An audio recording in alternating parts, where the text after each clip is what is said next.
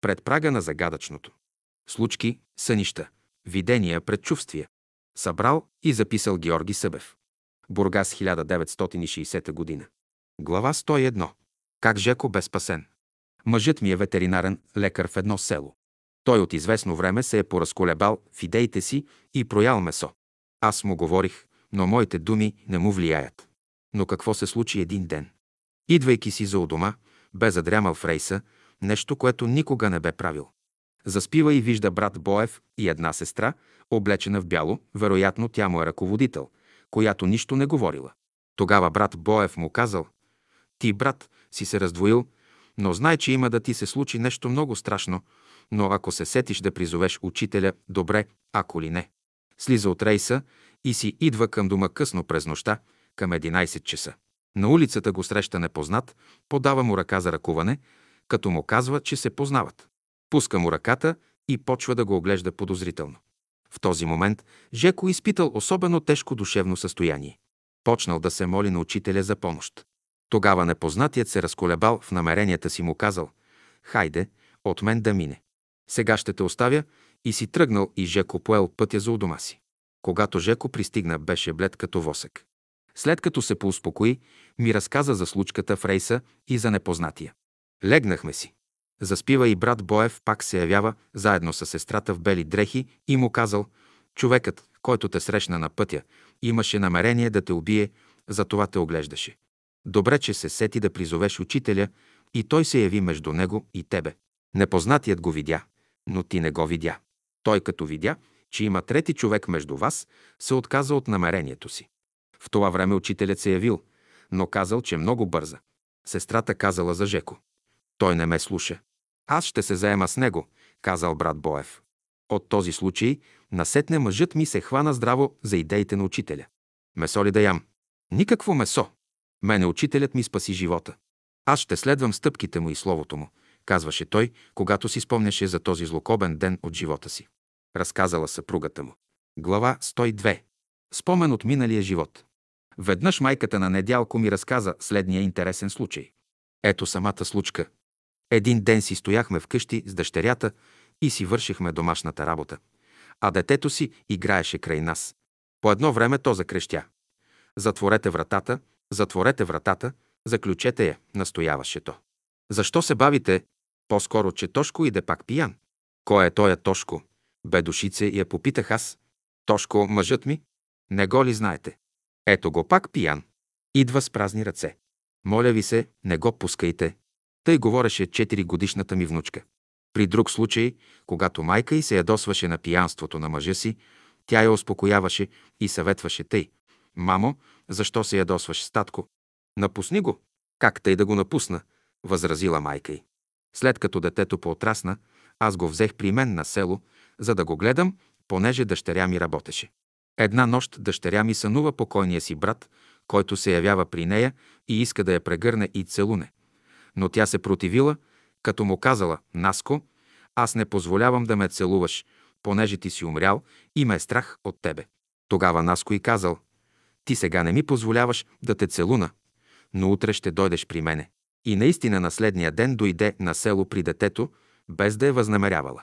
Като дойде на село, чак тогава тя си спомни съня и разбрала, че покойният ти брат сега се бе родил като нейно дете, което тя вече спокойно може да прегръща и целува, а в съня си се страхувала от него. Същото дете веднъж казало на баба си. Бабо, аз няма думам тебе, баба. Ти мама. Разказала. Тонка. Покойният син сега, като дете на сестра си, познал майка си. Глава 103. Рекох, вече няма да гърми. Учителят пътувал с файтон от град Казанлък за едно село. С него пътувала и една сестра. Времето било на дъжд. Светкавици и гръм се надпреварвали. Небето било навъсено, което създало мрачно настроение. При всеки гръм сестрата трепвала. Учителят забелязал това и я попитал, изглежда, вие се страхувате от гърма? Да, учителю, много се страхувам. Е, като е тъй, рекох, няма да гърми. И наистина, след малко небето се прояснило и слънцето пак огряло на чистото небе. Като видяла това, сестрата разбрала, че учителят не е обикновен човек и станала още по-ревностна за Божието дело. Разказал Петър Камбуров. 1 август 1960 г. град Казанлък. Глава 104. Аз вече дойдох. Петгодишният ми син, Георги, се помина през 1927 година и седем години след него ми се роди пак момче, което кръстихме Недялко. Аз често сънувах покойното си момче, което идваше почти всяка нощ на сън, за да ме утешава, понеже аз още плачех за него. То ми говореше на сън така. Мамо, защо плачеш? Аз нали си дойдох? Аз съм пак при тебе. Но тъй като тогава още не бях пробудена, не разбирах какво ми казва и още повече плачех. Заливах се в сълзи. Веднъж, за да се разтуша, разказах на акушерката за моите сънища и какво ми казва покойно ми момче, а тя ми каза. Може да се е преродило в другото ти дете. Ами може ли така? Попитах аз очудена. Някои хора казват, че душите не умирали, а отново се раждали. Скръпта по заминалото ми дете ме накара да търся отеха, която намерих в словото на учителя. Разказала Ирина. 1964 година. Страцин. Глава 105. Под крилото на съдбата. Сираците и недъгавите са под крилото на съдбата. Народна мъдрост. Беше есен. Погребалната кола отнасяше тленните останки на скъпата покойница към вечното жилище. Това бе майката на Мирчо. От днес той оставаше без майка, без топла майчина грижа, без ласка под грижите на пиян баща. Не беше минало една година. И ето, баща му се ожени за друга жена, която имаше свое дете, почти колкото него. Братчето на Мирчо се казваше Щерион. Щериончо се ползваше с вниманието от страна и на двамата родители. За него имаше и топли грижи, и милувки, и подаръци, а за Мирчо – нищо. Мирчо бе кротък и трудолюбив. Той изпълняваше всяка заповед на майка си и на баща си, но въпреки всичко все не можеше да им угоди. Все той беше упрекван, хокан, наказван. Аз правя белите, пък все бати Мирчо бият, се хваляше веднъж малкият щериончо на другарчетата си. Занизаха се черни дни за Мирчо. Бавно течеше времето. Кога ще порасна, че вече да не ме бият, си мислеше Мирчо. Един ден за нищожно провинение майката го наклевети на бащата и той го би жестоко. По едно чудо Мирчо се отскубна от ръцете на баща си и избяга навън и се скри в кошарата при овцете. Беше нощ. Бащата го подгони в тъмнината, но така се удари в едно дърво, че падна в безсъзнание. С линейка го отнесоха в града на лечение. И тъй, по една случайност, Мирчо се отърва от ръцете на озверелия и пиян баща оная вечер. Не мина и половин година от тогава, бащата на Мирчо изпада в умопомрачение и се обесва в дома си. Това второ нещастие донесе щастлива развръзка за Мирчо, който като кръгъл сирак постъпи в интерната за сираци, където показа, че е добър и примерен ученик. Георги Събев. Всяка мъка и изпитание имат край. Глава 106. От плата с огън.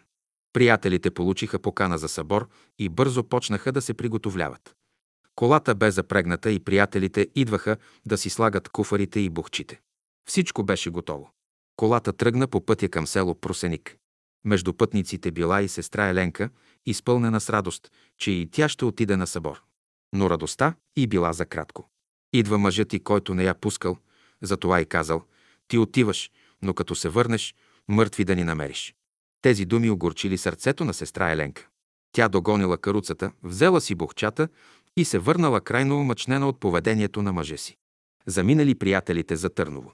Изкарали седем дни събор и се върнали доволни и радостни от всичко, което видяли, чули и преживяли там, в Търново, и с любимия ни учител през съборните дни. Отива сестра Еленка да ги види, да сподели радостта им. Тя хем се радвала, хем нещо изтягало гърдите и преглъщала, без да има какво. Разправили и те най-после и за учителя какво бил казал при откриване на събора.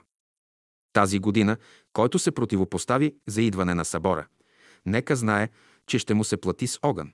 Чула сестра Еленка тия думи и ги казала на мъже си. Не се минали и 10 дни от събора, един неделен ден, когато всички хора отишли към центъра, където става хорото, в плевнятата на бай дойно избухнал пожар. Сено плява, всичко изгоряло. Нищо не могли да спасят. Думите на учителя се изпълнили. От тогава изминаха 40 години, но Дойно си научи урока. Където и да тръгнех, не ме спираше, в нищо, че ми пречеше. Той научи, че това учение е божествено и който му се противопоставя. Скъпо заплаща. Разказала е Елена Дойнова. Село Горица. Глава 107. Лекуване на разстроен стомах. Преди години страдах от разстроен стомах. Заведоха ме в окръжната болница на лечение, където бях повече от месец, но не ми помогнаха. От продължителното лекуване бях толкова отслабнала, че едва се движих. Ето защо писах на учителя чрез брат Боев. Разказах му за болестта си и за опитите на лекарите и най-после му писах за състоянието си, като завърших писмото си така. Аз зная, че учителят може да ми помогне. Брат Боев, като получил и прочел писмото, отива с него при учителя. Но интересното било следното, че учителят излязал да го посрещне и му казал, смейки се какво пише сестрата, и след това добавил. Аз зная, че учителят може да ми помогне. Рекох, пишете да пие сок от ряпа по една супена лъжица. Получих писмото. Пих сока и оздравях. Това е, братя, моята опитност, която искам да споделя с вас. Разказала Койка Митева. Село Горица. Глава 108. Ако не беше петък. Веднъж сватята на сестра Тона и отишла на гости, но какво гости, щом като отишла? Взела да й се кара, да й дума каквото й дойде до устата, а сестра Тона слушала и мълчала, защото тоя ден било петък и тя била в пост. Тя не искала да си разваля поста, ето защо само слушала и преглъщала. Тя да благодари, че тоя ден бях в пост, иначе и аз щях да й надумам, казваше сестрата, смейки се. Разказала Тона. Милата сестра забравя, че това е един от изпитите, през които тя трябва да мине, изпит, през който всички минаваме, за да поръснем. Глава 109. Сънят на Петър Тихчев. Брат Петър Тихчев е един от първите последователи на учителя. Веднъж той сънувал следния интересен сън. Намирал се на едно шосе в едно поле. По шосето гъмжат хора, които идват към вратата на една голяма огнена пещ, която представлява устата на едно грамадно чудовище. Под устата на пеща вляво стои един черен великан, който грабва най-близкия от идващите и го хвърля в огнената пещ, после втория, третия, четвъртия и така нататък до безконечност, а потокът от хора, идващи срещу пеща, не свършвал. Отдясно на пеща стояли Христос, който от време на време хващал някого за ръката и му посочвал един светъл път нагоре, дето го поемат ангелите. Вече наближавал и неговият ред, за да бъде хвърлен в огнената пещ, и той взел да трепери то страх. Но когато дошъл неговият ред и черният великан току да го хване, Христос вдигнал ръка и му казал «Оставете го. Той е мой», по разказа на Георги. Събудил се братът още под впечатлението на страшния сън. Безконечен поток от хора, които вървят по лекия, широкия път и отиват в устата на страшното и ненаситно чудовище, към което води светският живот. Животът на нишите страсти и ненаситни желания. Най-милото, най-радостното и най-желаното е един ден Христос да ни хване за ръката и да каже «Този е мой. Елате с мен». Глава 110. Първата ми среща с учителя. Истината ще ви направи свободни. Една сестра от Варна се запознала с наши хора, които я запознали с идеите на учителя и почнала да посещава беседите в братския салон, но тайно от родителите и домашните си, като на тях казвала, че отива у приятелка или под друг претекст скривала истината. След няколко месеца баща е имал работа в София, отишла и тя с него. Докато бащата се занимавал със своите работи, тя отишла на изгрева и се срещнала с учителя, на когото се оплакала, че няма свобода и че все тайно от домашните си отива на беседи. Учителят ти казал, истината ще ви направи свободни. Върнала се тя заедно с баща си от изгрева и си отпътували за родния си град, като по целия път тя обмисляла думите на учителя и най-после решава, за да не лъже родителите си. Няма да ходи в салона, а ще взема беседи да ги чете вкъщи. Когато идвало време за беседа, тя се затваряла в стаята си и четяла беседа. Родителите й като я видяли и казали, ти няма ли да ходиш на беседа? Сестрата разбрала, че родителите й всичко знаят и взела свободно да ходи в салона и да слуша беседите, без да става нужда да заобикаля истината. Думите на учителя се изпълнили, а тя придобила свободата си. Разказал Петър Филипов, 13 декември 1964 г. Бургас. Глава 111. Идете при учителя. Беше пролет. Поляната се зеленееше и ни се усмихваше спокойно и тържествено, а боровете, стройни и величествени, мълчаливо наблюдаваха пъстрата публика, пръсната на групички по поляната, където сутрин се играеше паневритмия. Витоша със своите върхове ни канеше да я посетим. Аз търпеливо чаках след обедните часове, за да се срещна с учителя. На раздяла той ме попита, рекох, взехте ли си от новогодишната беседа новия ден? Да, учителю, взех си два екземпляра. Те ми са достатъчни. Не, рекох, вземете още. Вземете повече. Като чух това, върнах се при брат Боев и му казах какво ми е казал учителят. Брат Боев стана от мястото си и каза. Виж какво, виж какво, щом учителят е казал, вземи повече, ето ти сто екземпляра. Напълних куфара и отпътувах. Още същата вечер по влака ги продадох. Двама студенти се заинтересуваха по-отблизо. Ето защо аз им казах. Идете при учителя, като им дадох адреса на брат Боев. Минало доста време от тая среща по влака. Студентът не отишъл при учителя. Една вечер заспал и сънувал, че при него дошъл едни старец и му казал «Ти нали обеща да отидеш при учителя, защо не отиде?» И го повел през гората за изгрева и го завел при брат Боев и се събудил. След тоя сън той отива веднага на изгрева. Било неделя преди обед. Влиза в салона и като погледнал на катедрата, видял учителя, в чието лице познал оня същия старец, който му се явил на сън и го бе завел при брат Боев. За горното научих от писмото, което студентът ми писа след срещата си с учителя. По разказа на Райна Каменова. Глава 112. Вечеря по случай загубата.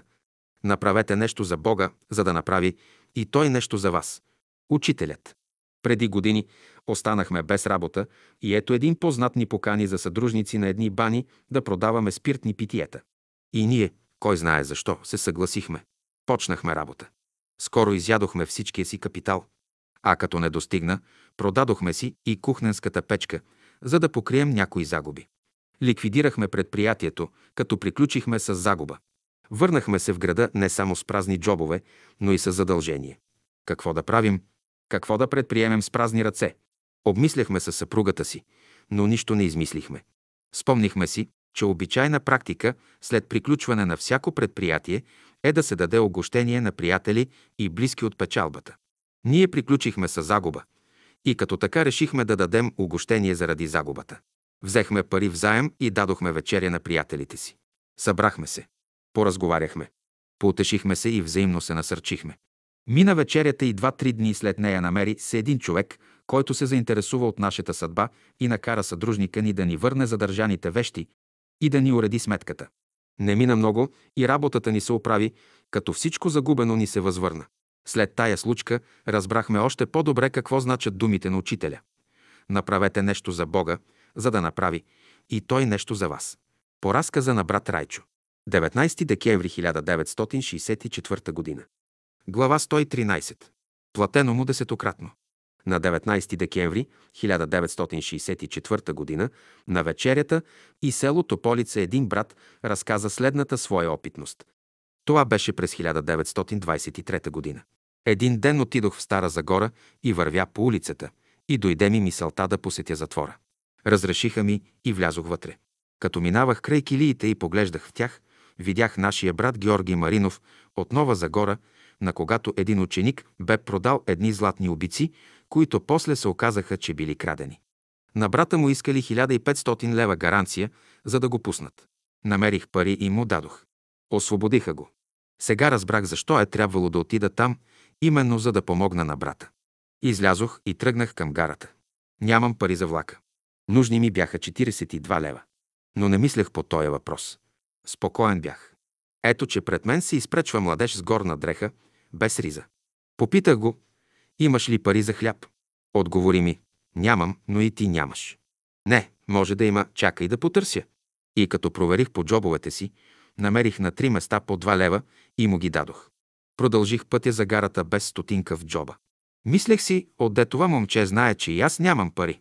И в същия момент се сетих, че то нямаше и риза на гърба си и че аз можех да му дам някоя дреха, ако беше дошло на село. Защо не му дадох адреса си и върнах се да му го кажа, но не го видях. Беше изчезнало. Питах обощаря на ъгъла, но и той не го видял. Като не го намерих, тръгнах пак към гарата. Повървях и намерих 20 лева. Наблизо нямаше човек, който да ги е изгубил. Взех ги и продължих. След малко намерих още 20 лева, а пред гарата още 20 лева. Всичко 60 лева. Взех си билет и отпътувах. Пътувам с влака и си мисля. Чудни са делата ти, Господи. Аз дадох 6 лева на бедното момче, а ти ме възнагради десетократно. Когато помагаш, забрави себе си. Учителят. Разказал. Влайчо Жечев от село Конево. 14 декември 1964 г. Село Тополица. Глава 114. Добрият пророк. Преди години попаднах в затвора. Туриха ме на едно легло до един много нервен човек. Аз му търпях всичко, като бях много внимателен и предпазлив към него, но той съвсем не постъпваше тъй. От всичко беше все недоволен. Една нощ моят другар полегло, излиза навън и като се връща в килията каза, че утре времето ще бъде много лошо, ще вали дъжд. Не, рекох аз. Времето ще бъде хубаво, ще грее слънце. Както казах, така беше. Той като видя това ми каза. Ти позна. Отде познаваш? Аз му казах, че в света има два вида пророци. Едни, които предсказват лошото, а други, които предсказват доброто. Аз съм от втората категория пророци. Разказал. Влайчо Жечев от село Конево. 19 декември 1964 г. Село Тополица. Глава 115. Излекувана от рак. Преди години сестра Катя заболя. От изследванията на лекарите се установи раково заболяване. Сестрата напусна болницата и лекарите и се обърна към най-големия лекар и неговото живо слово. Тя потърси и намери лекаря в себе си, като почна да се моли приблизително със следните думи. Господи, Ти всичко можеш. За Твоята ръка невъзможно няма. Господи, Ти възкреси Лазара от гроба. Ти излекува слепия, като направи кал и намаза очите му. Ти излекува жената, която страдаше от кръвотечение. Господи, Ти излекува детето на стотника само като каза на бащата, иди си, детето ти е здраво. Господи, за Твоята сила няма граници. Аз вярвам, Господи. Излекувай ме, за да Ти служа. Сестрата продължаваше да работи с вяра, придружена с материални жертви. И тя оздравя. Тя е сега тук, при вас, живо доказателство за силата на вярата, молитвата и добрите дела. Разказал. Влайчо Жечев от село Конево. 16 декември 1964 г. Бургас. Глава 116. Да се преселя ли на изгрева? Еднаш един брат отишъл при учителя на изгрева и след като постоял там няколко дни, слушал беседи, лекции и утринни слова, посещавал сутринните гимнастически упражнения паневритмия, харесало му и отишъл при учителя да го пита, да сподели идеята, която му хрумнала. Учителю, дали ще направя добре, ако се изселя от нашия град и се преселя на изгрева? Учителят, след като помълчал малко, му казал. Ако вземем всички електрически кружки от София и ги донесем на изгрева, какво ще бъде в София? Тъмно, нали? Също тъй и вие сте малки или по-големи електрически кружки, светете там. Нужно е да има светлини навсякъде. Нека светлината ви да свети и да осветява пътя и на другите. Глава 117. Гъбички в гърлото. Преди около 10 години заболях. Лекарите установиха, че съм имала гъбички в гърлото. Ходих при един, при втори, при трети лекар, но помощ никаква. Чудех се какво да правя. Най-после се сетих да се допитам до брат Влайчо. Писах му и той ми отговори, като ми препоръча да ям сурови моркови и да пия гореща вода. Почнах този режим и на седмия ден оздравях. Разказала Койка Митева. Село Горица. Глава 118. Как небето работи? На 19 декември 1956 г., когато приятелите бяха събрани в Тополица за осветяване на новия братски салон, мене ме задържаха и изпратиха в София, в затвора. Не е важна причината за задържането ми, но важното е, че ме туриха в една стая с един млад студент, който беше дошъл до отчаяние и искал да тури край на живота си. Същият младеж бе изял един килограм вар от мазилката, за да се отрови, но нищо лошо не бе последвало. Мислил следващата нощ да тури ръката си на фасонката на електрическата кружка, за да го убие токът. Но като отидох, поразговорихме се, каза ми защо е задържан. Причината не била голяма и аз го насърчих, че скоро ще го освободят. Носех си хляб и захар, които давах повече на него. След няколко дни ни разделиха и не след много научих, че го освободили. Аз не му казах кой съм и откъде съм, но го окуражих, като му казах, че има родители, които го чакат, а също и една мома го чака. Той ме гледаше с интерес и слушаше с внимание. Защо ме задържаха и пратиха при него? Защото аз бях най-подходящият, чрез когото можеше да се помогне на този млад човек. Ето как небето работи и помага. Разказал Влайчо Жечев. 19 декември 1964 г. Глава 119. Христос ме излекува. Работех при пчелите.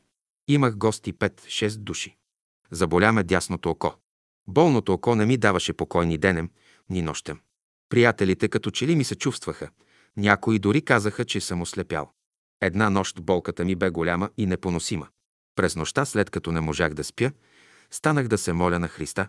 Аз зная, че Господ знае всичките ни нужди и всичките ни болки, но рекох пак да му се помоля, та дано поне да ми облегчи болката. Яви ми се Христос, положи ръката си на болното място, окото и каза. Ти трябва да говориш на тия хора, за той ще оздравееш. Болката веднага престана и аз заспах. Сутринта бях бодър и здрав. Но малко след това се яви съмнение, да не би само временно да е това облегчение. Но мина обед, мина след обед и след като болката вече не се яви, уверих се, че вече съм оздравял. Защо идва болката, страданието? За да се изпита вярата ни?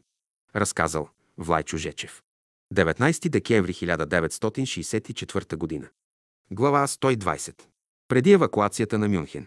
През време на войната през 1944-1945 г. Както много градове, така и град Мюнхен бил застрашен от бомбардировките, поради което населението бързо изнасяло кой каквото може. Била проведена късна евакуация. Група наши приятели също искали да се евакуират с най-необходимия си багаж. Приготвили куфарите си, сложили ги в хола на една къща и понеже не намерили превозно средство, те оставили всички багажи в хола, поставили портрета на учителя най-отгоре с молба той, учителят да им пази багажите и избягали. След като минали бомбардировките, те се върнали и намерили къщата и багажа непокътнати, докато наоколо имало съборени къщи и похитена по къщина. По разказа на Петър Филипов. Глава 121. Гледай и размишлявай.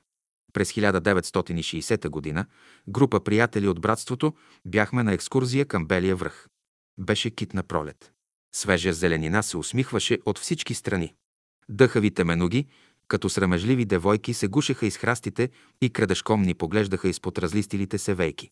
Прекрасни великденчета ни се усмихваха, пръснати като маниста по зеления пухкав килим.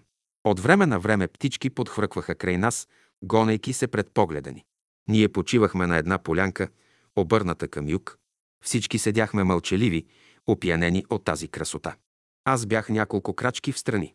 Мислех си нещо за учителя за словото и ето изведнъж ме завладя силно желание да видя учителя. В същия миг учителят се яви недалеч от мен, но само до гърдите. Както го гледах, той ми каза, гледай и размишлявай. Аз стоях като прикован и омаян от тази картина. Но ето, че образът на учителя взе да расте и ставаше все по-голям и по-голям и изпълни простора.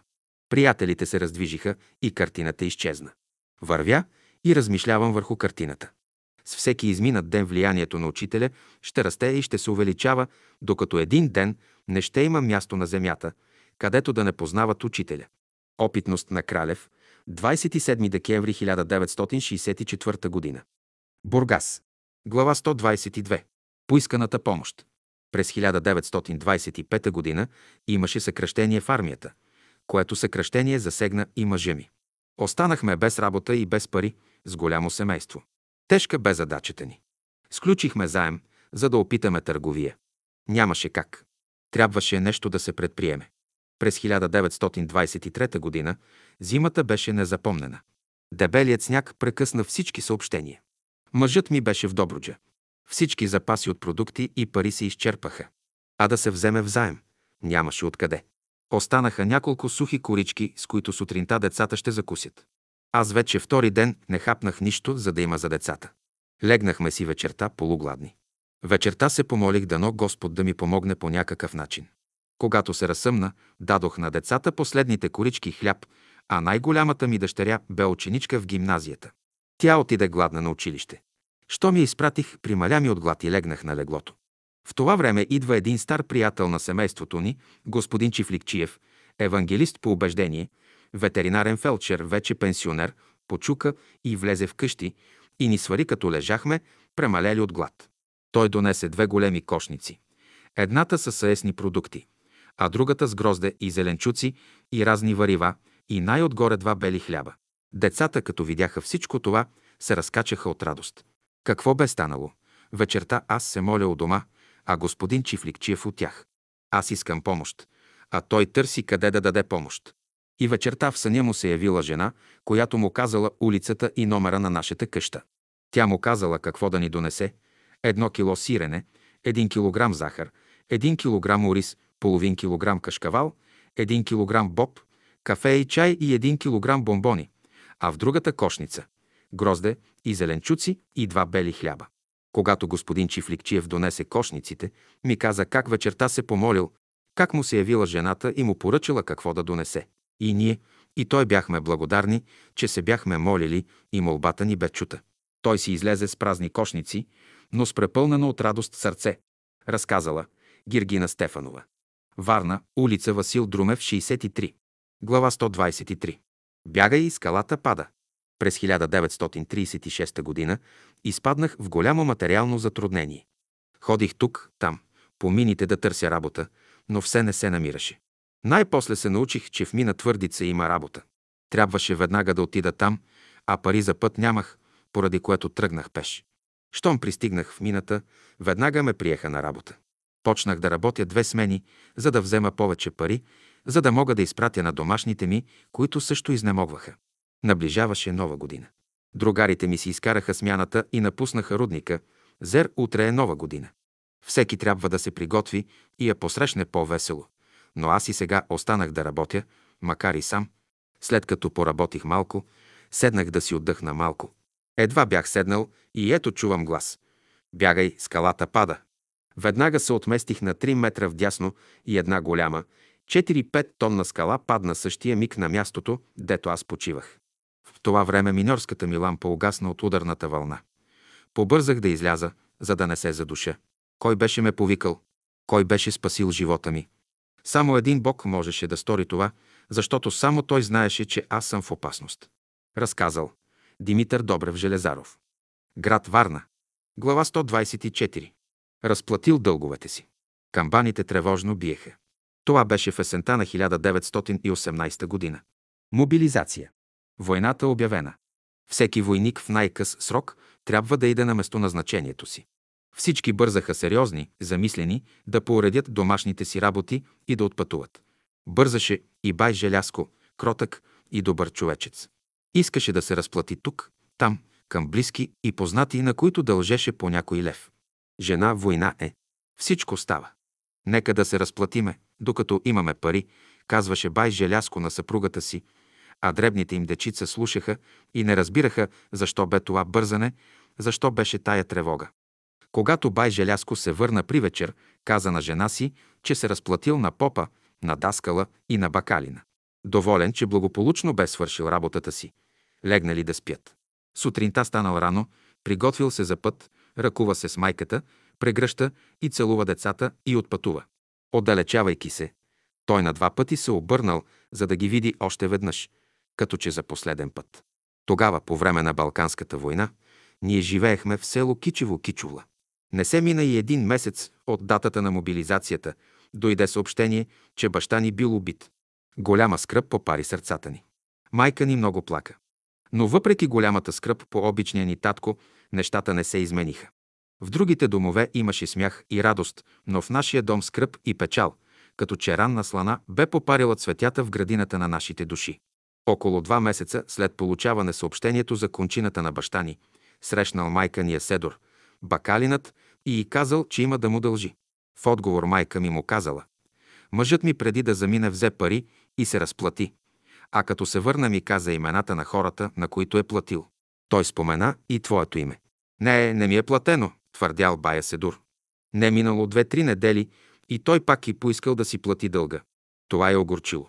Казала за този случай на една стара жена. А тя я посъветвала 40 нощи непрекъснато да се моли и покойникът ще й се яви и ще й каже истината. Майка ни направила този опит и на 40-та нощ и се явил на сън и й казал, жена, защо си тъй кахърна и угрижена? Как да не съм кахърна, като бакалинът, дето ме срещне, все пари ми иска. Виж го ти, казал баща, магарето му с магаре. Ами аз нали му платих? И зацъкал с уста. Събудила се тя и отива право при бакалина Бая Седур и му разказала подробно за своите молитви в продължение на 40 дни и как баща ми се явил на сън и какво й казал. Като чул това, Бакалинът Бая Седор се смутил, опитал се да каже нещо, но езикът му се оплел и нищо не му се разбрало. От този ден той вече не правил въпрос за тия пари нито пред майка ми, нито пред децата, които вече отраснахме. Да се разплатиме, че всичко става, беше казал баща ми, преди да замине, защото по всяка вероятност той е предчувствал, че няма да се върне. Разказал Никола Желясков от град Варна. 10 януари 1965. Глава 125. Добрият урок. Една от възрастните сестри от София, твърде ревностна в Божието дело, имала две дъщери, които не проявявали никаква наклонност към делото. Това обстоятелство създавало тревога в нейното любещо майчино сърце. Но каквито усилия и да правила добрата майка, всичко отивало на празно. Една вечер добрата майка се помолила и поискала учителят да й помогне. Същата нощ тя сънувала, че учителят идва при нея, като носи в ръка една розова пъпка и казал «Направете я да цъфне». «Не, не може, учителю». Рекох, опитайте се, накарайте я да цъфне, да се развие, да ухае. Учителю, ако аз взема на сила да я разтварям лист по лист, ще се изхъби цвета и пак нищо няма да стане, казала сестрата. Е, добре. Ако розовата пъпка не може да накарате да цъфне преди време, то какво остава с човека? Ти също искаш твоите дъщери да се пробудят преждевременно. Оставете ги. Животът ще ги научи. Благодаря ви, учителю, за добрия урок. Разказал Георги Радев 10 януари 1965 г. Варна. Глава 126. След 39 години. Посей семето и чакай.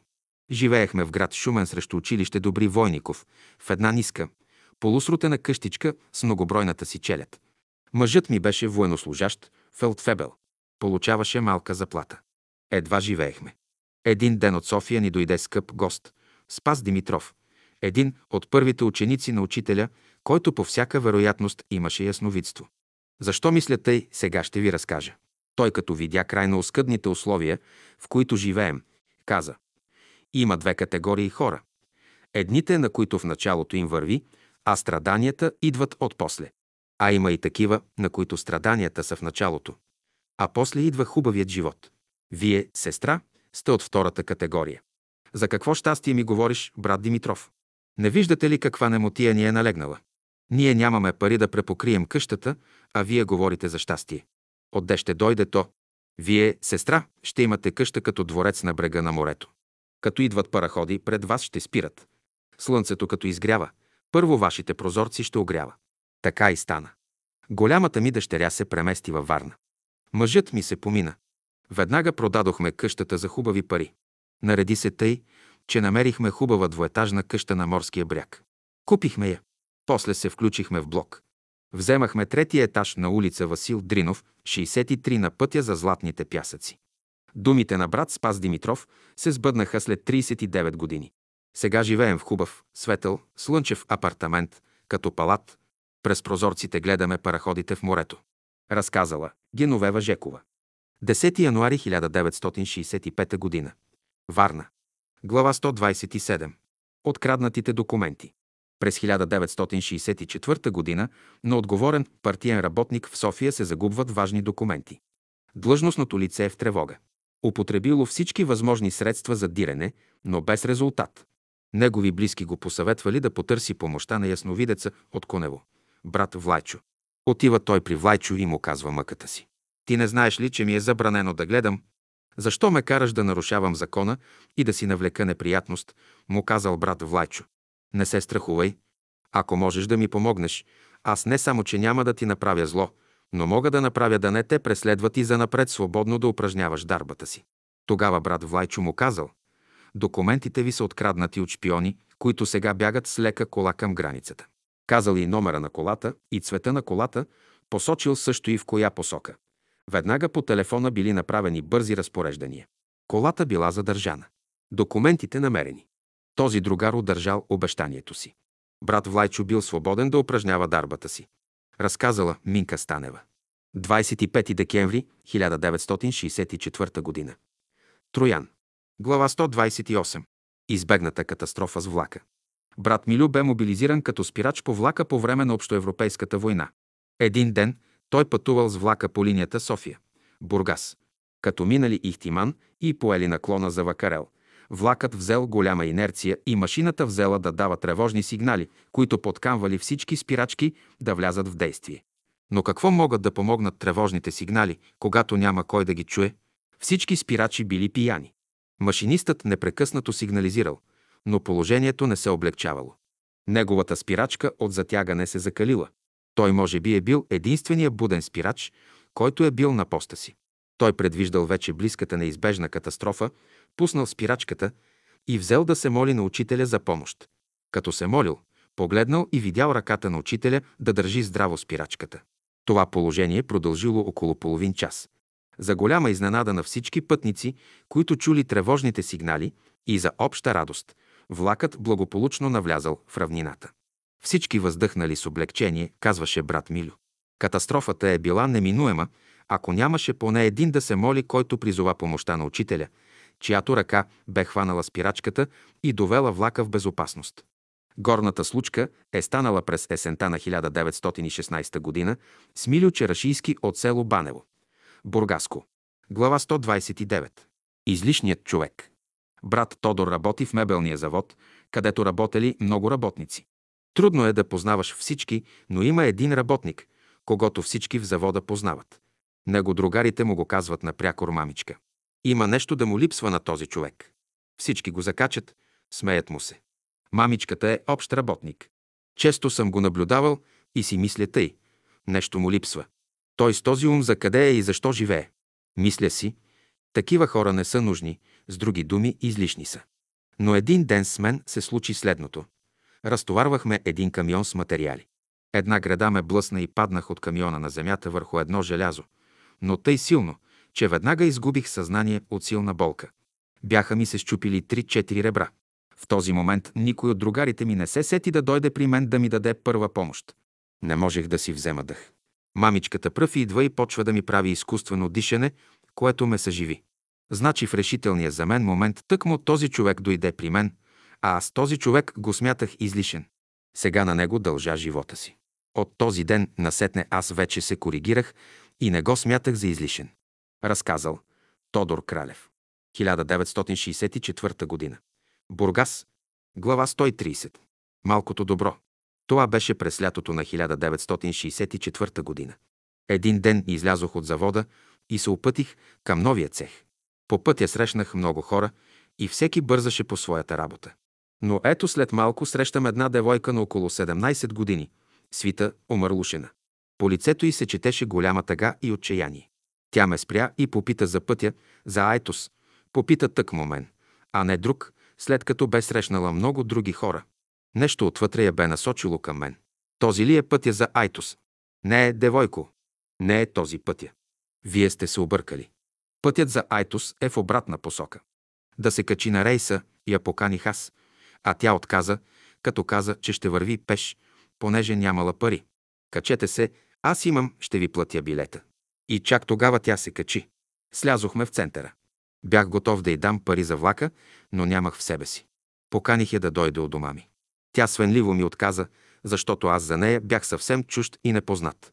Като разбрах причината на смущението й, казах и, че имам семейство и че жена ми и дъщеря ми са от дома. Като чу това, тя се съгласи, дойде в дома ни и ни разправи мъката си. Баща й умрял преди една година. Сега тя ходила на село, за да види майка си, като вървяла 30-40 км пеш, защото нямала пари за влака. Като отишла на село, не намерила никого. От съседите се научила, че майка й се омъжила и живеела в Бургас и работели в едно предприятие. Потърсила майка си, но последната, като разбрала кой я търси, се скрила. Пратила човек да й каже, че я няма. И тя, уморена от дългия път, гладна, жадна и без стотинка в джоба, отчаяна и умъчнена от това, че майка й, родната й майка, не искала да я види. В този именно момент аз я срещнах. Нахранихме я почина си, дадохме и пари за влака и я изпратих. Девойката благодареше, че беше ме срещнала, че все има добри хора, чрез които Господ помага на несретниците. А аз благодарих на Бога, че ми се даде сгоден случай да направя едно малко добро. Разказал Димитър Добрев. 27 декември 1964 г. Бургас. Глава 131. Сън, който предсказва. Това било през Европейската война. Един приятел от Тополовград бил мобилизиран. Една нощ сънува следния сън. Получават заповед за настъпление и тръгват. Не след много път те стигат до един хубав извор, където се спрели, умили се, отпочинали и продължили пътя. След няколко часа път стигат една река, която трябва да газят, понеже мост нямало. При това преминаване на реката всички се издавили, освен него. Събудил се и още бил под впечатлението на знаменателния сън. И ето, идва заповед аз настъпление, тръгват веднага. Той предупредил другарите си, че по пътя има хубав извор, където могат да се освежат и отпочинат. А ти откъде знаеш, че има извор? Го питали другарите му.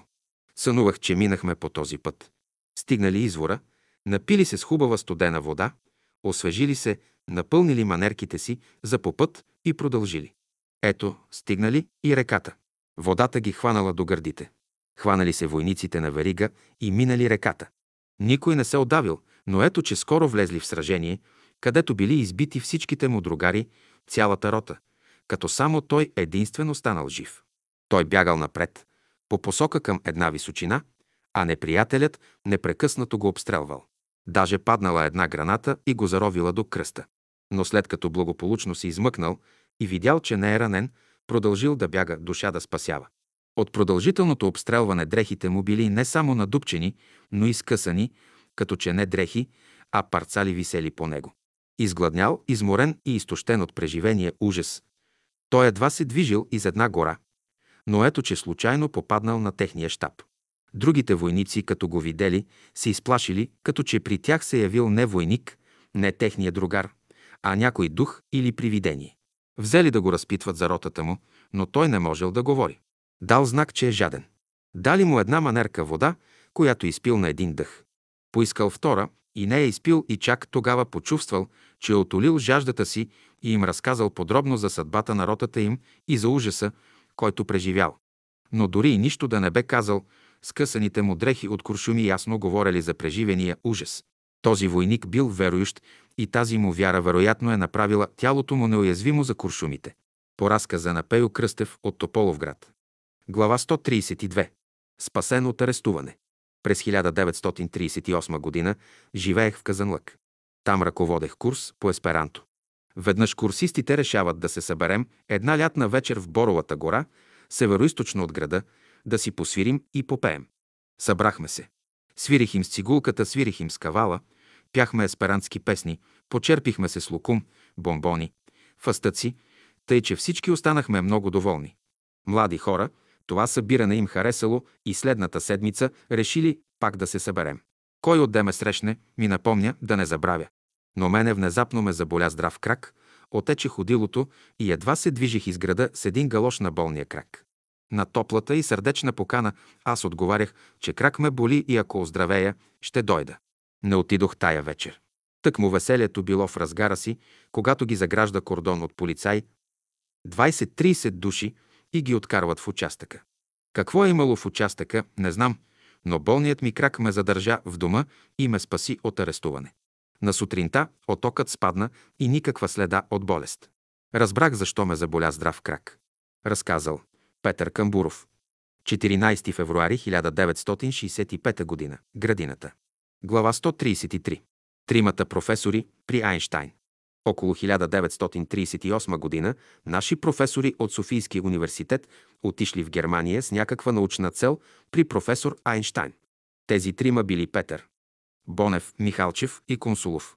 След като си разменили доклади и мисли по научни въпроси, професор Айнштайн ги попитал какво прави учителят Петър Дънов.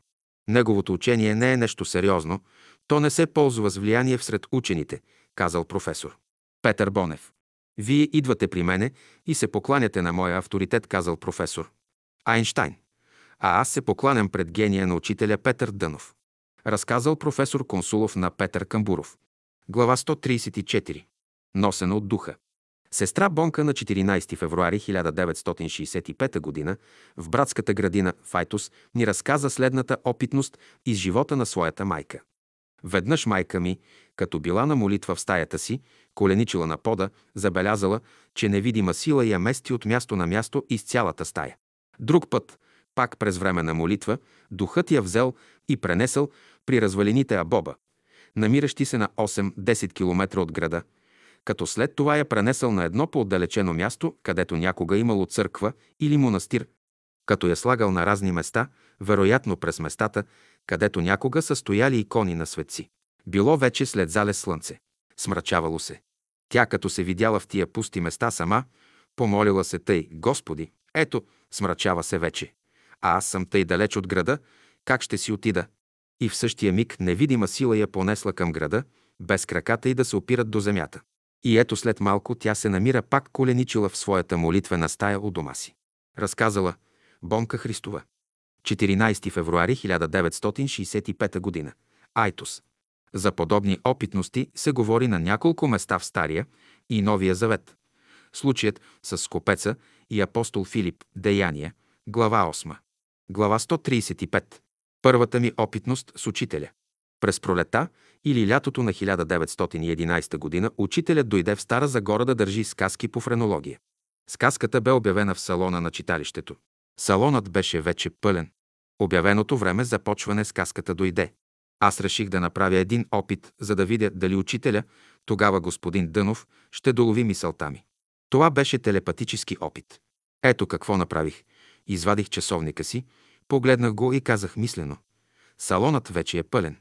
Времето вече дойде. Няма ли да почвате? И в същия миг господин Дънов си поглежда часовника. Беше 10 часа. Погледна ме и почна сказката. Той прочете мисълта ми. От този момент моята вяра в него се усили, защото почиваше на опит. Разказал Петър Камбуров.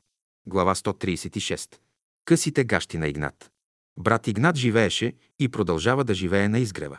Той беше от уния наши приятели, които обичаха близостта до природата, до естествения живот. Не само той, а и всички последователи на учителя.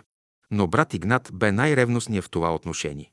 Него често ще го срещнете цял гол, само седни къси гащи, бос и гологлав. Веднъж учителят го среща така и му казва, не е хубаво, рекох, така да ходиш. Ето, има сестри, не бива да те гледат така. Ами аз използвам слънцето. Нали вие така ни учите? Но не е прилично, каза учителят. Вие мене не харесвате, че не било прилично. А тези гъски сестри около вас, като се врат в краката ви, прилично ли е? Как ги търпите? Предпочитам да ги търпя, вместо да ги получавам. Намесва се в разговора и брат Пампоров. Той вбесява Игнат и той вдига купата с кисело мляко, за да я захлупи на главата му, но в този момент се намесва друг брат, като му казва «Игнате, ти що спориш с учителя?» Помниш ли през 1910 година, когато беше на смъртно легло, кой те върна от смърт? Да, помня, казал брат Игнат вече с умекнал тон. Учителят дойде при мен, доведен от баща ми, хвана ме хей зато и ухо, като посочва ухото си, и аз оздравях. Игнате, казал учителят, ти имаш деформиран прешлен в гръбнака си. Ето защо ела утре при мен. В колко часа, учителю? Ела в 10 часа. И тъй всичко се изглади, и ние се разотидохме по домовете си радостни. Игнат е прекрасен брат, винаги готов на жертви и услуги, но с малко избухлив темперамент. По разказ на Петър Камбуров. Глава 137. Кой говори в теб? През 1922 г. се строеше сградата на братската градина в Айтос. В тая обща акция бяха привлечени приятели от града и селата. Всеки искаше да вземе участие в това общо братско дело, кой с каквото може. Едни с парични средства, а други с личен труд. Зидовете растяха, а складираните камъни и други материали бързо се свършваха. Този ден беше неделя. Една значителна подчисленост група свличаше камъни от близката височина долу до равното, откъдето се товареха на конски или волски коли и се возеха до мястото на строежа. В бригадата участваха хора от разни възрасти. Дядо Никола от Айтос бе един от най-възрастните, а бе взел на кръста си един доста голям камък и смъка слизаше по сипея, когато брат Иван Манев от Карагеоргиево го закачи. Ех, дядо Никола, както си взел този голям камък, Отде да се найде някоя капина, да те спъне, голям смях ще стане. Брат Иванчо, кой говори в теб? Каза дядо Никола, търсейки място отде да слезе. Кой е този, който ми желае зло? Всякога, когато пожелаваме зло или добро, то не сме ние. Други се проявяват чрез нас. За всяко сторено добро ще ни възнаградят, а за злото сметката ни горе ще бъде задължена. Глава 138. Татко, жива съм, здрава съм. Бях едва 4-5 годишна, когато се разболях. Болестта ми всеки ден се влушаваше. Почнала съм да губя съзнание. Майка ми, като видяла, че всички взети мерки са безрезултатни, вече приготвила дрехите ми и ги сложила до мен. Учителят пак бил дошъл в Айтос и бил в дома на семейство Габровски. Баща ми се научил за пристигането на учителя, отишъл и го посетил. След като се видели и поразговорили, той станал да си отива, защото тревожно било положението около мен. Много му се искало да бъде до учителя колкото се можело по-дълго, но не го сдържало. Излязал той оттам и бързал за дома, за да ме види и пак се върнал при учителя, но не казва нито дума за моето критично положение. Върнал се и втори път, и когато за трети път искал да си излезе, чак тогава учителят го попитал. Как е детето? Много е болно, учителю. Вече сме го оставили в ръцете на Бога. Сега, като отидеш, ще го свариш право на прозореца и то ще ти се обади, ще ти каже. Татко, жива съм, здрава съм. Баща ми си отива и за голяма негова радост и изненада става точно тъй, както учителят го казал само преди няколко минути. Аз съм била права на прозореца и щом съм видяла, че баща ми влиза в двора, съм извикала «Татко, жива съм, здрава съм», разказала Верка Куртева. 14 февруари 1965 г. Айтос. Глава 139. Чудото в Айтос. През 1920 г. брат ми Костадин заболя от скоротечна туберкулоза. Лекарите вече бяха вдигнали ръце от него като безнадежден. Костадин беше вече толкова слаб, че не можеше сам да се изправи и да седне на леглото. Понеже беше топло, изнесохме му леглото в градинката на хладина. По това време аз и майка ми се научихме, че господин Дънов бил дошъл в Бургас. Тогава майка ми каза, иди в Бургас при оня човек, светия ли е, духовен човек ли е, и го попитай да видим какво ще каже за Костадин. Отидох в Бургас, където се срещнах с учителя. Той, още като ме видя, преди аз да го попитам, ми се обади, като ми каза за Костадин ли идвате да питате. Майка ти какво ти каза? Идете в Буграс, там при оня човек, светия ли е, духовен човек ли е, да видим какво ще ти каже. Същите думи, с които майка ми ме беше изпратила. Като че учителят е бил при нас или по невидимия телефон бе чул целия ни разговор. Сега вие ще си отидете в Айтос, каза учителят. Утре е понеделник, ще го повдигнете да седне и ще го подпрете с възглавници. А вторник ще слезе от леглото да походи из двора. В сряда вие с майка си и Костадин ще отидете на чортлен изворче, ще си носите ракия на чашка, ще отидете преди изгрева на слънцето. Слънцето да ви свари там. Ще си гребнете и ще пиете по три глътки. А след това ще помогнете на Костадин сам да се наведе и да си пие три глътки. В събота ще направите същото и другата сряда пак. Аз след този срок ще дойда в Айтос, но ти няма да идваш на гарата да ме срещаш. Ще ме срещнат Куртев и Сапунов. Те ще ме доведат във вашия дом. На определеното време учителят дойде. Беше неделя. Взехме да слагаме масата за обяд. Чакайте, каза учителят. Преди да сложите масата за обед, да ви кажа нещо. Сложете тук срещу мен един стол за Костадин. Повикайте го. Костадин дойде. Седнете на стола, каза учителят.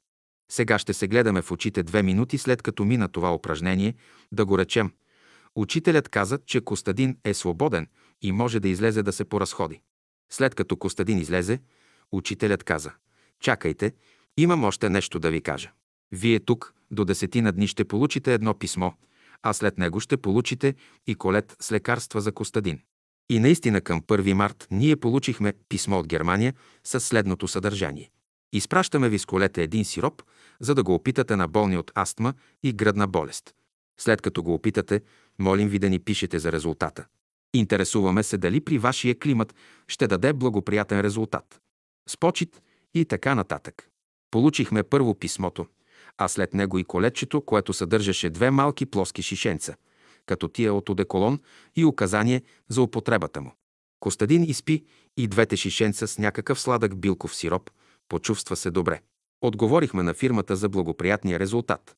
След около две седмици получихме още две шишенца и Костадин беше вече добре.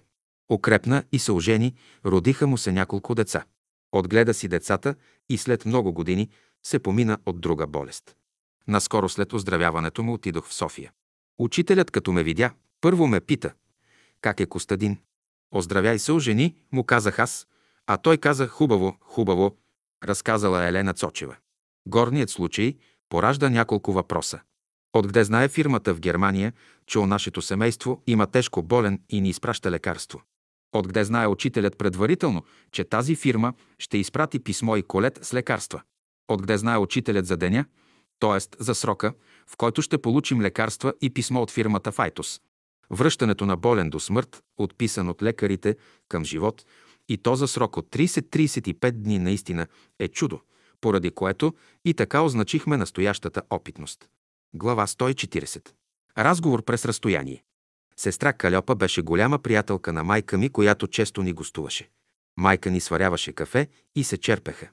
Когато майка ми си попривършваше домакинската работа, слагаше кафеничето на огнището и казваше гласно «Калю, хайде, Калю, идвай, вече слагам кафето». А сестра Калёпа живее далеч, към Чортлен, де ще я чуе с физическите си уши от един километър разстояние. Но ето, че минали 10-15 минути и сестра Калю идва и още от вратата казва на майка ми «Чухте ма, сестра, чухте, ама чаках да изпратя наш Далко, че тогава». Едвам сега той излезе и аз бързам да дойда. А друг път идва, докато се свари кафето. Тази невидима радиовръзка продължи, докато двете приятелки бяха живи. Разказала съпругата ми, Донка Куртева. При горния случай вероятно е, че сестра Калёпа е имала зачатък на духовно чуване, тъй както други имат ясновидство, т.е. духовно виждане. Сега сме пред прага на нова култура и такива проявления ще почнат да стават все по-често явление, което ще разбие всякакво отрицание и всички научни заблуждения. Глава 141. Шаранът на събор.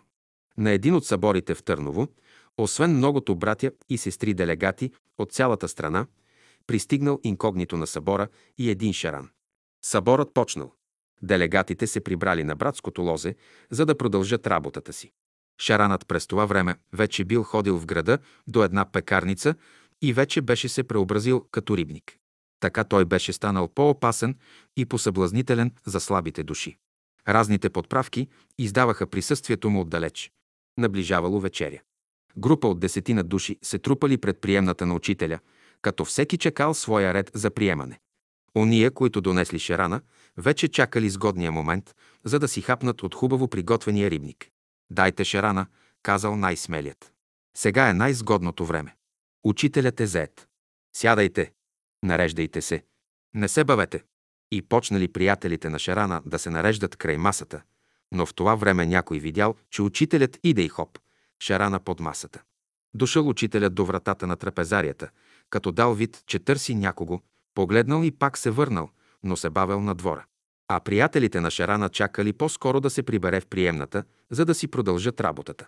Те чакали удобния момент за решително нападение, въоръжени с ножове и вилици. Всички били вече насядали по местата си и шаранът в новия си вид изкочил на масата и бил царствено спокоен. Уханията, които излизали от него, дразнели апетита.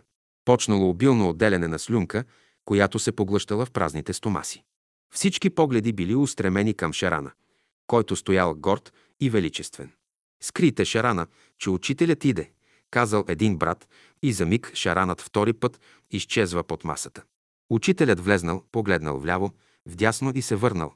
Вече не се решавали да вадят Шарана, а той издавал присъствието си по тайнствен начин. Макар, че Шаранът бил скрит, вече всички знаели за неговото присъствие. Не е минало и четвърт час, и ето учителят вече идвал за вечеря. След като вечерята вече била привършена, на излизане от трапезарията учителят казал «А пак Шарана, рекох, дайте го на съседите». Тъй приключила историята на този Шаран, който посетил събора в Търново. Той бил последният шаран, посетил нашите събори. Според някои това ще да е било около 1919 или 1920 година. Точно не се знае. Тогава малко били уния от братята, които познавали добре учителя и за това мислели тайно от него да ядат шаран. Неколкократното отиване на учителя в трапезарията не било достатъчно, за да разберат, че учителят знае намеренията им. През 1918 г., когато брат Куртев след фронта се срещнал с учителя, последният му казал «За моето око няма скрито». Глава 142. Къде са парите? Един ден брат Тени отивал в родното си село, село Калчево. По пътя пред него препускала каруца с няколко души в нея, един от които полицай. Видял той, че от каруцата паднало нещо и като се доближил, видял кожено портмоне. Каруцата бягала с силен тръст и макар, че била наблизо, от силното хлопане по шосето не го чули, въпреки, че били още близо. Тичал той подир каруцата и им викал, но те не го чували. Тичал доста, докато го видят и чуят. Най-после го чули и спрели. Той портмоне падна от каруцата. Вземете го. Какво има в него, не знам. Бързам да ви го дам. И го подал. Полицаят поел портмонето, отворил го и казал, къде са парите? Аз не зная дали е имало пари и колко, казал братът. Взех го от земята и както го взех, така ви го давам. Имаше пари. Къде са парите? Продължавал да настоява полицаят. Като се върнал в града, бил арестуван. От него се искало да признае, че той взел парите. Но как да признае, като не ги е взел? Затворили го в една стая. Стая за разпит. Там имало един атлет, да го наречем Голят, съблечен по фланела, изгумен към шик. Готов. Ще признаеш ли? Как да призная, като никакви пари не съм видял, нито съм взел? Сега, сега ще признаеш всичко, му казал Голят. Събличай се и лягай по корем на пода. Легнал брата на пода и отправил искрен зов към учителя за помощ. Голят замахнал с бича, но видял, че нечия ръка хванала ръката му. В същия момент потекло струя от искри от бича. Изплашил се Голят и казал на брата сърдито «Ставай, обличай се и си отивай». По този начин брат Теню бил изгонен от участъка. Поражда се въпросът дали е трябвало брат Теню да тича подир каруцата, за да им дава намереното портмоне. Неговата честност го задължавала. По този начин той придобил една изключителна опитност, един бисер, който краси челото му. Глава 143. Игнат върнат от смърт. Около 1910-1912 година учителят обикалял страната и изнасял сказки по френология и хиромантия, придружени с картини и чертежи като нагледни средства. Брат Игнат тогава бил дете едва на 5 или 6 години. Бил тежко болен. Даже вече губел съзнание. Майката на братя Камбурови, която умеела да шие, и като близка роднина била помолена да ушие дрежки за детето за погребение. Молбата на Игнатовата майка била изпълнена. Дрежките вече били готови и оставени на една страна, когато брат Котаров, бащата на болното дете, бил на сказката. След сказката брат Иван казал на учителя, че момчето му е в агония и го помолил да отиде да го види. Учителят отишъл заедно с него у дома му. Детето едва дишало. Щом като те влезли, то отворило очи и видяло учителя, без да го познава. Учителят се приближил до болното, хванал го за дясното ухо и му казал «Ти ще оздравееш». И наистина от същия час положението на болното взело да се подобрява. И след един-два дни детето напълно оздравяло. Разказал Петър Камбуров. 14 февруари 1965 г. Градината. Глава 144. Да изядем че тогава. Братовчет ми бе учител на село. Веднъж решили младежите да се съберат, за да се повеселят. Събрали се те, моми и момци, интелигенцията на селото, да посвирят и да потанцуват. Но ето, че от дума на дума разговорът преминал върху убежденията. Разисквало се върху въпроса, кое убеждение е най-хубаво. Една девойка взела думата и се изказала така. Аз най-много харесвам убежденията на Теню. Те са най-хубави. Е, откъде пък чак толкова харесваш неговите убеждения? Попитал някой. Ще ви кажа защо. Например, Теню, който нито пуши, нито пие алкохолни напитки и месо не яде, а я го виж какъв е румен и червендалест, а вие, другите мъже, на какво приличате? Той е единственият вегетарианец между ни, а е най-светъл, най-червендалест и най-здрав. При това положение как мога да не му харесвам убежденията? Тия изказвания на Павлина направили впечатление на останалите присъстващи, но най-силно впечатление направили на Теню, поради което той я запитал с заострено любопитство. Е, добре бе, Павлино, казал той, щом като харесваш толкова много моите убеждения, моите идеи и се възхищаваш от тях, което обстоятелство приятно ме изненадва. Позволи ми да те попитам какво ти пречи и ти да ги следваш, щом ти харесват толкова много. Ето какво казала тя. Сега имаме един шопар над 150 кг, коледата е близо. След като го изядем, тогава ще стана вегетарианка.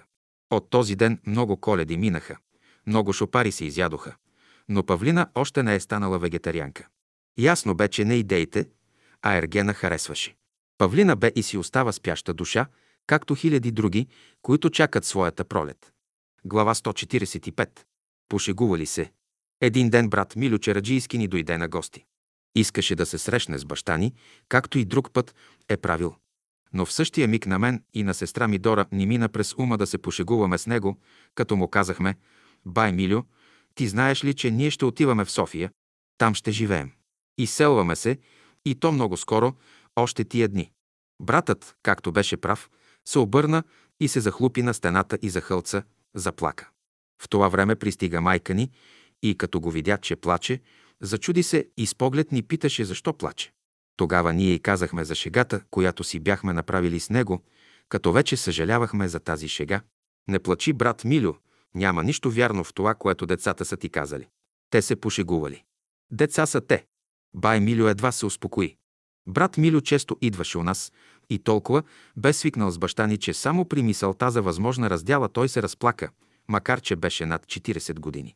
От този ден брат Милю ни стана още по-мил и по-симпатичен, защото той имаше добро сърце, разказала съпругата ми Донка Куртева. Глава 146. За благодарността. Всякога и за всичко благодарете. Беше златна есен. Листата на дърветата всеки ден меняха цветовете си и се спускаха към земята и при най-слабия ветрец. Скоро земята се покри с дебел слой пожълтели листа. Днес дядо Йордан искаше да направи хирургическа операция на сухите клони и вейки на старата ябълка в двора. Той пъргаво се покачи на ябълката, въпреки 70-те си години. Той старателно вършеше своята хирургическа дейност, въоръжен с трион, и ние го наблюдавахме, аз от приземния етаж на старата къща, а зет му от кухненския прозорец на втория етаж на новата им къща, в която те живееха. Ние не бихме разказвали всичко това, ако следващия миг не бе станало нещо твърде необикновено. Нещо изшумоля в клоните на ябълката. И ние, докато разберем какво става, старецът се намери на земята. Но скочи веднага, вдигна очи и ръце към небето и благодареше на Бога. Дядо, обади се зет му, за какво благодариш?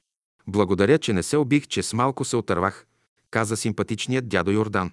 Дядо Йордан скоро бе слушал беседа за благодарността и сега се радваше, че му се бе отдало случай да я приложи. Радваше се, че в решителния момент не бе забравил да благодари. Георги Събев. Глава 147. По какво се различават? Беше пролет. Китна пролет. Бяхме на екскурзия с учителя до бивака на Витоша. След като играхме паневритмия на поляната, събрахме се пак около учителя и се почна непринуден разговор. Една сестра каза, Учителю, външните хора казват, че ние всички сме приличали на вас. Не това. Другото е по-важно, каза учителят. Не по какво си приличаме, а по какво се различаваме. И вие като мене говорите, като мене мислите, като мен се обличате. Да, вярно е, че външно може да приличате на мен. Различавате се по това, че не живеете като мен. Глава 148. Без раници. Бяхме на екскурзия в прекрасната рила на лагер край второто езеро. Еднаш при разговор учителят каза, вие като идвате на планината, трябва да идвате без раници. Оставяйте раниците си долу, да не ви тежат. Защо ви са тия тежки раници? Учителю, пита една сестра с детска простота и чистосърдечност, ами какво ще ядем, щом като оставим раниците си? Освободете умовете и сърцата си от непотребния товар, от тези невидими раници, каза учителят. Само тогава ще можете да възприемете нови сили и да се обновите в планината. Глава 149. Идва глад. Един неделен ден през 1938 година учителят, говорейки в една от неделните беседи, каза Идва глад, голям глад на земята, ето защо напълнете си хамбарите. Беседата завърши. Всички излизахме от салона с светнали от радост лица, като че ли бяхме получили от лотарията най-голямата печалба. Последва кратка разходка по поляната, като всеки от нас искаше да сподели ония нови мисли, които бяха изпълнили душата му. Но ето, че дойде време за обяд и ние насядахме край белите еднокраки маси отвън, под открито небе. Слънцето милваше лицата на едни и топляше гърбовете на други. Обядът привърши. Всички се събрахме около масата на учителя, за да можем да чуваме разговорите, които се водеха с него. Една нова посетителка се обади. Учителю, вие в беседата си казахте, че идва голям глад. И ние много ви благодарим, че ни предупреждавате, за да се погрижим да си набавим по някой чувал брашно. Ние притеихме дъх, за да чуем отговора на този малко наивен въпрос. Учителят, след като помълча малко и видя, че думите му не са разбрани, а са взети в буквален смисъл, каза, да, голям глад иде на земята. Духовен глад. Глад за Словото Божие. и с разговорите. Глава 150. Раздайте го. Беше лято. Прекрасно лято. Братството пак беше на летуване в рила на лагер при Седемте езера.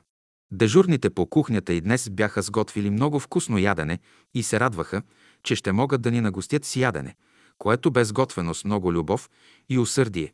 Сигналът за обед бе даден и всички се устремихме към нашата трапезария. Полянката през кухнята и магазина. Насядахме и почнахме да пеем, докато насядат всички. Изпяхме няколко песни, но приятелите не идваха. Или по право дойдоха, но твърде малко, едва половината от броя на тия, които се предполагаше. Какво бе станало? Защо приятелите още ги нямаше, се питаха дежурните. Хубавият ден, светлите, озарени върхове бяха привлекли много излетници по върховете и високите планински била и езера. Обедът привърши. Почти половината от яденето остана. Дежурните очакваха, че завръщащите се излетници ще потърсят ядене и тъй ще се оползотвори. Но ето, че никой не идваше. Дойде време за вечеря. Слънцето вече се закриваше зад върха, който се оглежда всяка заран в Петото езеро, наречено от учителя Махабур. На всички приятели тази вечер бе предложено от обедното ядене и няколко души вземаха ядене за вечеря, но большинството предпочитаха чай за вечеря. Дежурните отиват при учителя и го питат какво да правят яденето, споделяйки тревогата си, че има опасност да остане. Раздайте го, казал учителят. Няма желающи, учителю. Почти всички предпочитат чай за вечеря. В този момент някой се бе сетил за брат Цеко и каза на учителя. Повикайте го, казал учителят. Брат Цеко дойде, както винаги усмихнат. Искаш ли ядене за вечеря? Има хубаво ядене от обед, му казал някой от дежурните. Вечерял съм, отговорил брат Цеко. Яденето е много хубаво, запазено, продължаваха да го агитират дежурните.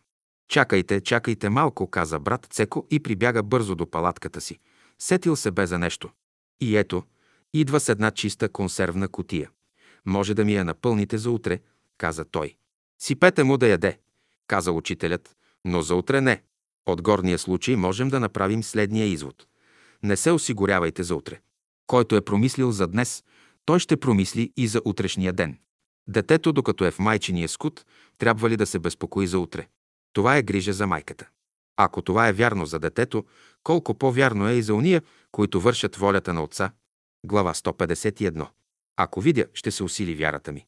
Един брат от Ямбол, който отдавна се познаваше с учителя, веднъж си казал «Аз вярвам в учителя, но ако направи някой опит пред мен, още повече ще се усили вярата ми».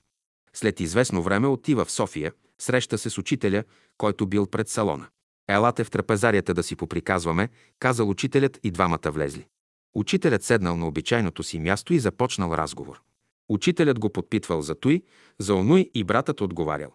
Но ето, че по едно време той чувствал, че столът му заедно с него виси във въздуха, като се вдигал постепенно, като с някой крик. Вдигнал се той, без видима причина на значителна височина, и пак постепенно се върнал в първоначалното си положение. След това опитът се повторил и потретил. Тогава учителят попитал брата. Рекох, искаш ли още? Благодаря, учителю, достатъчно. Тогава двамата излезли навън, за да се поразходят към поляната. Този опит усили още повече моята вяра. След него аз вече бях духовно по-богат. Но кой беше казал на учителя, че аз искам опит? Аз сам пред себе си бях пожелал. Край мене нямаше никой друг. Глава 152. Опитност на Младен Попов. Един ден брат Младен Попов от града отивал за изгрева. Минавал по улица Граф Игнатиев, близо до пресечката цар Иван Шишман. Отгоре и отдолу идвали трамвай и той по средата. Трамвайте идвали с голяма скорост. Време за бягане нямало. Бил пред катастрофа, пред неминуема смърт. Братът успял да извика само учителю. И за чудо на смаяната публика, и двата трамвая успели да спрат едва на няколко крачки от него. Братът остава жив и здрав и продължил пътя си към изгрева, а публиката още се чудала какъв учител призовава тоя старец. За тях, за случайните зрители, било чудно. Но братът, на когото животът бил спасен, знае кого призовава и кой му помогна. След тази опитност, братът още по-добре опозна кой бе учителят. Разказал Гарвалов. Глава 153. Как бе спасен животът ми? Бяхме в град, крива паланка на хотел. Бяхме се събрали все отбор юнаци, кметове, бирници, учители. Чакахме благоприятен момент, за да отидем по местата си, където бяхме командировани. Това беше през лятото на 1943 година. Околийският управител настояваше да отидем по места и да му докладваме за положението. Не беше спокойно. Всеки ден чувахме тревожни новини. Тук запалили общината партизаните, там убили или отвлекли кмет и все такива новини. А околийският си знае своето. Идете, та идете. Но на никому не му се мре. На всеки животът му е свиден. Всеки е оставил дом, жена, деца, които го чакат. Но тъй като на глава не се излиза с околийския, решихме един ден с Борислав Звънчето да отидем. Той да издаде училището, а аз да приема общината. Рано в зори на година ние с Борислав напуснахме Крива Паланка и поехме посока на север към село Герман, където е седалището на общината. След около два часа минавахме през село Градец.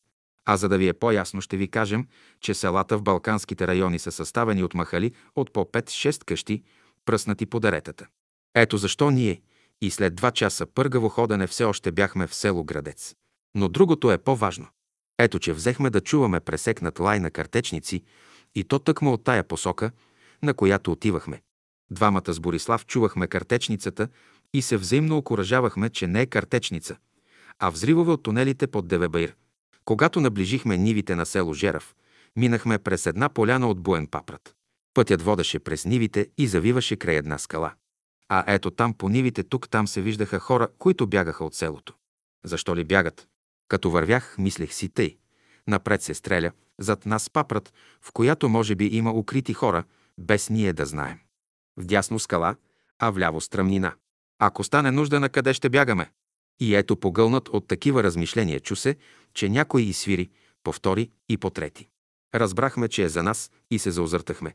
От нивите стана човек и тръгна към нас. Даде ни знак да чакаме. Подчинихме се. Не знаеш кой е и за какво. Какви ли мисли не ни минаха през ума за тия няколко минути? Селякът ни приближи. Позна той Борислав и се завтече, прегърна го и каза «Учителю».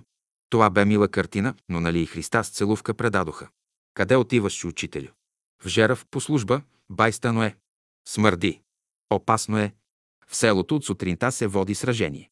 По-добре върнете се, а като се усмири, аз ще дойда да ви кажа. Благодарим ти, байстано е, че ни се обади. Като дойдеш в крива паланка, ще те възнаградим. Върнахме се. Същата вечер луната грееше, а не светеше. Беше някак мрачкаво.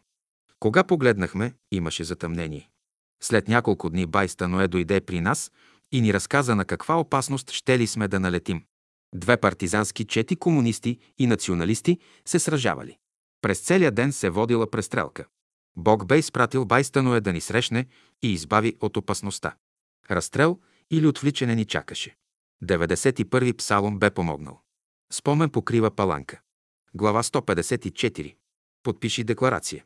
Преди години, през 1920-1925 година, имаше голямо гонение на братството от страна на православната църква. На една млада сестра предстояло встъпване в брак. Като отишли на църква, попът и предложил да подпише декларация, въпросник, че се отказва от учението. Тя се смутила. Нямало кой да я посъветва и окоръжи. Кръстникът ти казал, подпишете я. То е една формалност. Вие пак може да си вярвате. Подписах я със свито сърце. Венчавката мина.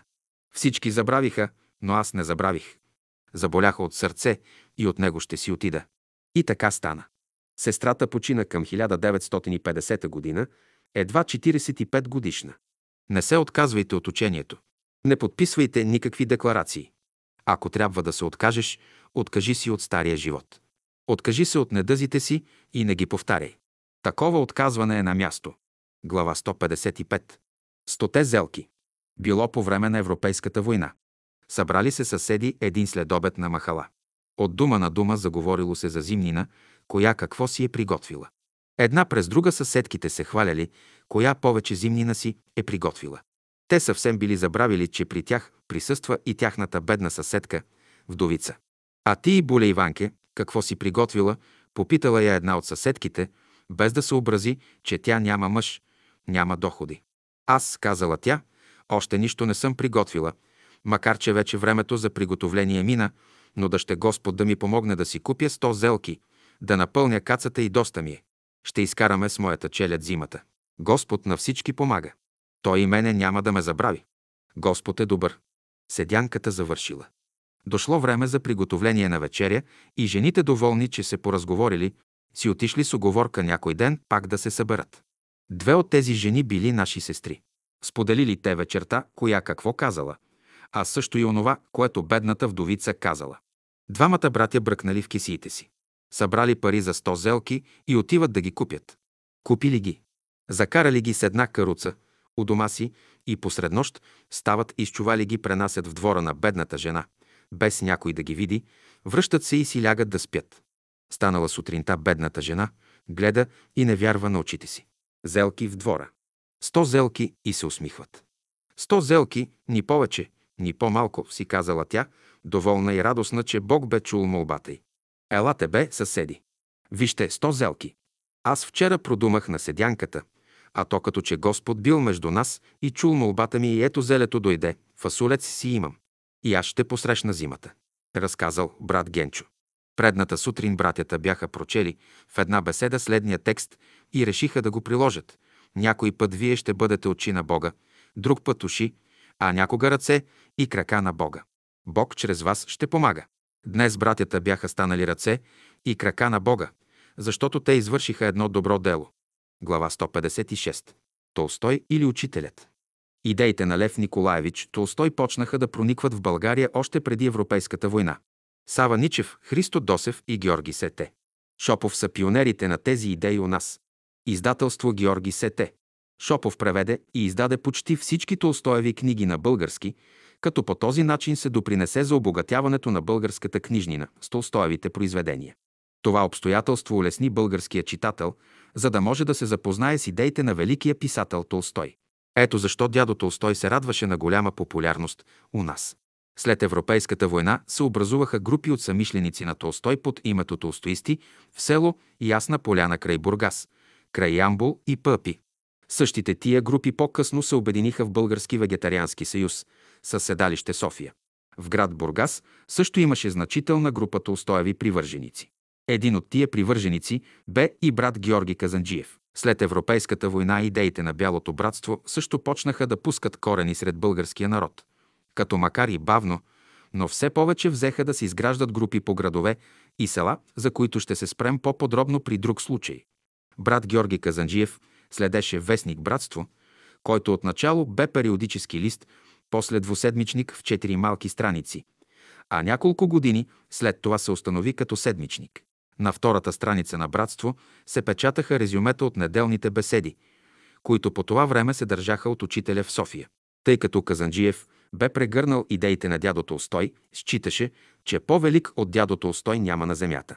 Но след като следял той най-ревностно словото на учителя, печатано всяка седмица, и като го сравнявал с Толстоевото, в неговия ум се зародило съмнение кой е по-велик, Толстой или учителят. Веднъж той, като четял школните лекции, в една от тях намери отговора на вълнуващия го въпрос. Там се казвало, че Толстой дойде до вратата на окултната школа и там спря. Това за брат Казанджиев било достатъчно. Той вече бе получил отговор на вълнуващия го въпрос, а това му помогнало да се установи и самоопредели към бялото братство. Толстой дойде да подготви съзнанието на човечеството за първото стъпало, първата стъпка за един възходящ път, докато учителят идва да трасира този път за идните столетия. Когато четенето се свърже с размишлението, проясняват се идеите и се идва до принципите, които ръководят живота. Глава 157. Отслужило чужди пари. През 1925 г. надойдоха в София много емигранти белогвардейци. Един от тях се казваше Константин Константинович, почин капитан. Той не е стая в къщата, в която аз живеех. След като същият успя да се сближи с мене, успя да заеме от мене 10 000 лева в заем, за да отвори ресторант. Парите, с които му услужих, не бяха мои. Взех ги в заем и подписах полица, която после плащах. Работата на ресторанта вървеше добре и съдържателят почна да печели добри пари. Парите му валяха като дъжд, както се казва, но въпреки това той не ми връщаше нищо. Константин Константинович изчезна безследно от София и аз пих, както се казва, една студена вода. Тъй безславно завърши тази сделка с Константин Константинович. Няколко дни след това отидох на изгрева, където срещнах учителя. Още отдалеч, като ме видя, учителят се засмя и ми каза на окултния ученик не е позволено да прави търговия под каквато и да е форма. Ето защо запомни. На вълци огощение не давай. С лисици договор не сключвай. С мечки приятелство не прави. С лъвове не се състезавай. С змии не си играй. След като каза тези думи, учителят ми се усмихна и вдигна ръка за довиждане и отмина. Аз се поразходих още малко по поляната, като размишлявах върху онова, което току-що бях чул от учителя. Тези думи на учителя ме разведриха, като прогониха тъгата ми. Зарадвах се, че с малко се бях отървал. Да, десетях хиляди лева, които бях загубил, не бяха много в сравнение с онова, което учителят ми каза. Не 10 хиляди, а милиони струва онова, що бях научил от учителя. Свечеряваше се, когато си тръгнах към града. През целия път аз размишлявах върху думите, които тези ден бях чул от учителя. Да, така е, си мислех аз.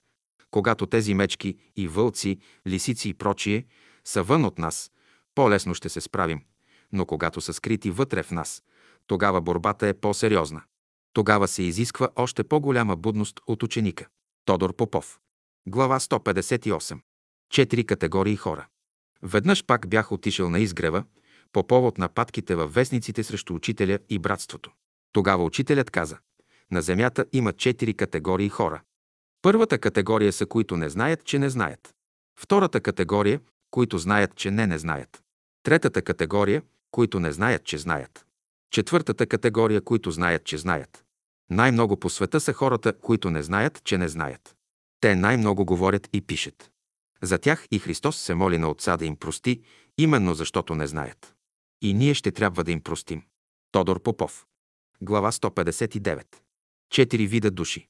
При друг случай учителят каза На земята се раждат четири вида души – ангелски, човешки, животински и сатанински. Ето защо, когато вие срещнете непознат, внимавайте с кого имате работа. Вие трябва да можете да ги разпознавате. А за да можете да ги разпознавате, за това се изисква знание. Школата е, която ще ни даде това знание. Тодор Попов. Глава 160. Виждането на Ледбитер и на учителя. Веднъж, пак през 1922 година, попитах учителя. Ледбитер твърди, че когато осветява даровете, вижда как Христос излиза от чашата с причастието. Нека поясним, че Ледбитер беше теософ, а освен това беше епископ на Свободната англиканска църква. Учителят, след като помълча малко, каза със сериозен, но все пак благ тон. Да, вярно е, че понякога Христос излиза от чашата с причастието, но аз виждам същия този Христос да излиза всяка пролет от всяка чашка на цветята и дърветата. И ако Ледбитер вижда Христа само в неговата чаша, той не вижда много нещо. Глава 161. Учителят за Николай Рейнов. Наскоро беше изляза от печат книгата на Рейнов «Между пустинята и живота». Прочетох я, но не се възхитих от нея, както се бях възхищавал от другите му книги. Ето защо отидох при учителя и го попитах какво е мнението му за този роман на Николай Рейнов. Учителят ми отговори. Бил е с гръб към слънцето, когато го е писал. Тодор Попов. За уния, които не са чели този роман, ще поясним, че в него авторът оспорва непорочното зачатие на Христа, с което застава на друга позиция и дава оръжие в ръцете на уния, които са склонни всичко да отричат. Глава 162. Николай Райнов за учителя. През 1920 и 1921 година ходехме у Николай Райнов, аз и още двама негови почитатели, като предполагахме, че той е прероден египетски или вавилонски жрец. Правеше ни впечатление на човек, който знае. Той долавяше това наше мълчаливо признание и често пъти вземаше позата на учител. Веднъж той каза, господин Дънов, в забулена форма, в своите беседи, дава неща забранени и опасни. Ако някой не много морален човек разбере тия ключове, които са дадени там и си послужи с тях за зло, може да направи пакости, но за това ще плаща господин Дънов. След Втората световна война, същият тоя Николай Райнов отива на изгрева и иска среща с учителя. Тази среща е била твърде драматична, както ни е предаде един брат, който го е завел при учителя. Когато учителят излязал да го посрещне, Рейнов паднал на колене пред него и казал винаги, винаги когато се моля или искам помощта на небето, явявате се все вие. Сега разбрах кой сте. Моля да бъда прият за ваш ученик. След това последвал дълъг разговор на саме. Райнов, преди да си тръгне, отишъл при брат Боев и се натоварил с доста голям пакет беседи. От горното е видно, че Райнов е познал учителя, макар и твърде късно, едва няколко години преди да си замине от този свят. Радостно е това, че се е пробудил Тодор Попов. Подобна картина за късно пробуждане ни е известна и за професор Консулов, който от катедрата като учен и като общественик много е хулил по адрес на учението и на учителя, но по-късно, когато времената се промениха и за него дойдоха големи изпитания, които му помогнаха той да се пробуди, да потърси новото знание, което твърде дълго и твърде високомерно бе отричал. Пробуди се и потърси учителя и словото му. Глава 163. Стани прав. Дишай дълбоко. През есента на 1925 г. заболях от ангина пекторис. Също както през 1922 г. при главоболието, опитах да си помогна сам с всички познати средства, даже и с помощта на официалната медицина. След като не получих никакво облегчение, наложи ми се пак да прибягна до последната инстанция – учителят. Ето защо отидох на улица Опалченска 66 при учителя, но болката ми бе толкова голяма, че аз чаках свит на един стол. Когато учителят влезе, аз едва можах да се повдигна да му целуна ръка и пак се сгънах на стола. Казах му с задъхвания и прекъсвания бедата си и го помолих да ми каже какво да правя. Учителят стоеше прав до малката масичка, която ни разделяше и видимо беше много радостен, почти се усмихваше, когато му говорех. Като свърших с оплакването си, той все така усмихнат ми изкомандва. Стани прав. Изправи се и дишай дълбоко. Аз събрах сили колкото можах и се изправих. В същото време учителят си протегна десницата срещу гърдите ми или по-точно срещу сърцето ми с длан, обърната надолу. Пръстите събрани, но прави. Когато си доближи пръстите на около десетина сантиметра, размърда ги нагоре-надолу. В същия миг почувствах, че през мене мина ток, който моментално унищожи всякакви болки.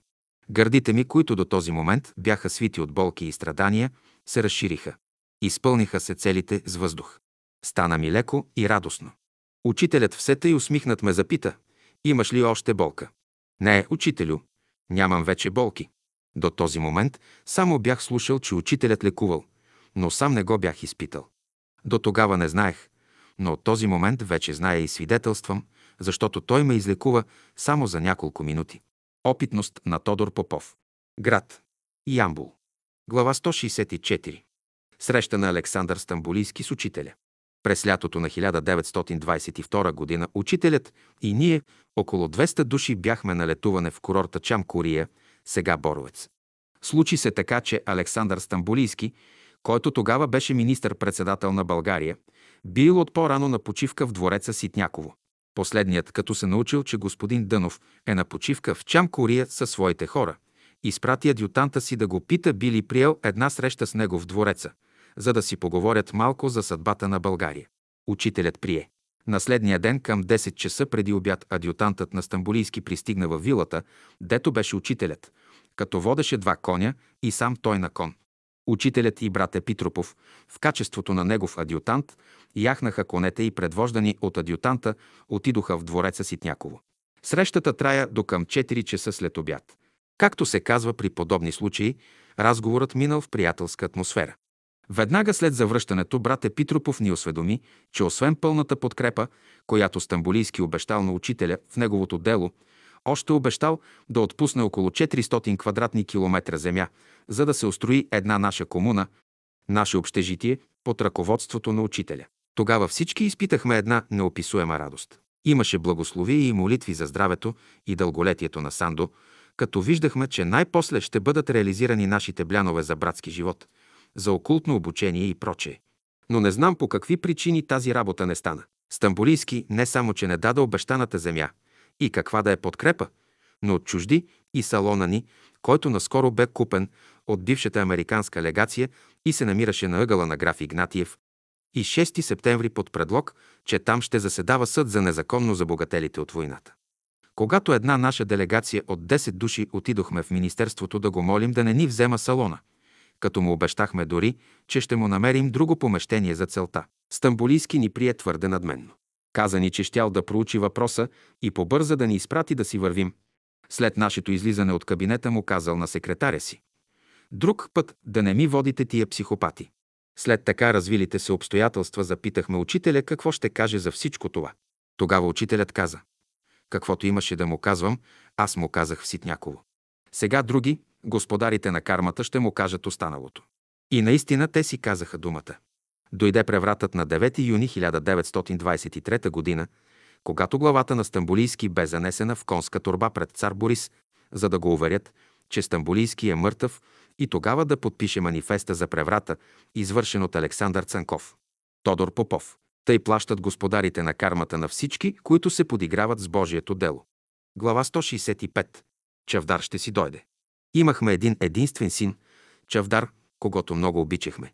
Той ни бе радостта на настоящето и надеждата за бъдещето.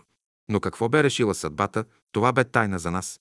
Чавдар отиде в Отечествената война през 1945 година и вече не се върна.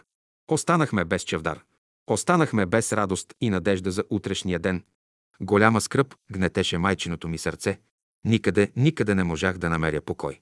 Мястото на Чавдар, както в дома, така и в сърцето ми оставаше празно. Една нощ сънувам, че някой ми каза, Чавдар ще си дойде. А аз възразих, как ще си дойде, нали зная, че той е умрял. Но гласът ми повтори, Чавдар ще си дойде. Вече беше минало близо една година от смъртта му. А аз все разсъждавах върху думите, как може умрял човек да си дойде.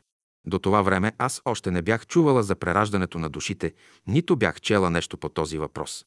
Една заран брат ми пристигна от София, където живее, чука на вратата и още с влизането си вкъщи каза, че Авдар си дойде. Как тъй, му възразих аз. Не мога да те разбера. Роди ми се син и го кръстихме Чавдар. Аз не можах да се въздържа. И отидох да видя малкия Чавдар, още повече, че това е потвърждение на съня ми от преди една година. Пристигнах в дома на брат си, изправих се пред люлката на бебето, а ето насреща моят син, Чавдар, който както беше едър и снажен, веднага взе да се смалява и влезе в детето. От този същия момент аз се привързах към него и той към мене. Малкият чавдар се развиваше добре под топлите майчини грижи от една страна и моята любов от друга. Колкото детето порастваше, толкова повече се привързваше към мене. Тази му привързаност бе толкова голяма и очебийна, че майка му взе да ревнува. Аз съм му майка, казваше тя, а тебе повече те обича. Чудна работа. С майка му не можахме да го разделим. Те, родителите му, искат да бъде при тях, а аз искам да бъде при мене в Ямбул. Една нощ сънувам сън, че ми се каза, в ти ще го гледаш. Събуждам се и си мисля, как ще стане това, тъй като родителите му не го пускат да се дели от тях. Но Чавдар порасна и е вече кандидат студент по химия. Но оказа се, че в Софийския университет няма място, а в Ямбул има и го приеха в Ямбул. И тъй, и вторият ми сън се сбъдна. Чавдар пак е при мене. Разказала майката на Чавдар. Глава 166. Заместникът на учителя. Когато пътувах за София, за да видя малкия Чавдар, след като поседях в купето, но не ме сдържаше и станах и отидох на прозореца, тъй като гледам да се разсея мъката, която стягаше сърцето ми. В купето имаше само едно празно място, а аз стоях на прозореца и гледах бързо сменящите се картини. По едно време се обърнах и видях в купето между другите пътници старец с дълга подрязана коса и бяла брада. Кога бе дошъл в купето, не зная, защото не бях чула вратата да се отваря, но той стоеше в купето и ме гледаше проницателно, но същевременно и тъй благо и бащински, че аз мислено му казах «Гледай ме, гледай ме, старче, та дано разтопиш мъката ми». И аз пак се обърнах към прозореца, както си бях и преди това но в съзнанието ми той е благ поглед и се обърнах още веднъж да го видя. Но за мое голямо очудване, него вече го нямаше в купето. Той бе изчезнал тъй неочаквано, като беше се явил, без да забележа или чуя да се отваря вратата на купето. Една нощ същият той старец ми се яви на сън и ми каза «Ела с мене». И тръгна по едно шосе и аз го последвах. Вървяхме доста през една гора. След като свърши гората, видяхме там квартал. Старецът ми каза, че този квартал се казвал Изгрев и че там ще намеря отеха. Той продължи да ми говори. Аз сега не съм на земята, но аз тук имам заместник. Събудих се. Този ден, без събота. При вечер аз тръгнах по същия път, по който на сън ме преведоха. Стигнах до изгрева и отидох пред салона, като разглеждах тук-там, понеже всичко тук бе ново за мене. Тогава се приближиха към мене някои сестри от изгрева. Запознахме се и виждайки, че аз търся нещо, те предложиха услугите си. Търся един човек, когато сънувах, но кой е и как се казва, не зная. Остани да нощуваш тук. Утре сутрин в 5 часа ще има беседа, ще дойдат много брати и сестри, та дано познаеш човека. Когато търсиш, ми казаха любезно сестрите. Приех поканата за нощуване на изгрева. С сестрите се оговорихме, че сутринта ще ме събудят.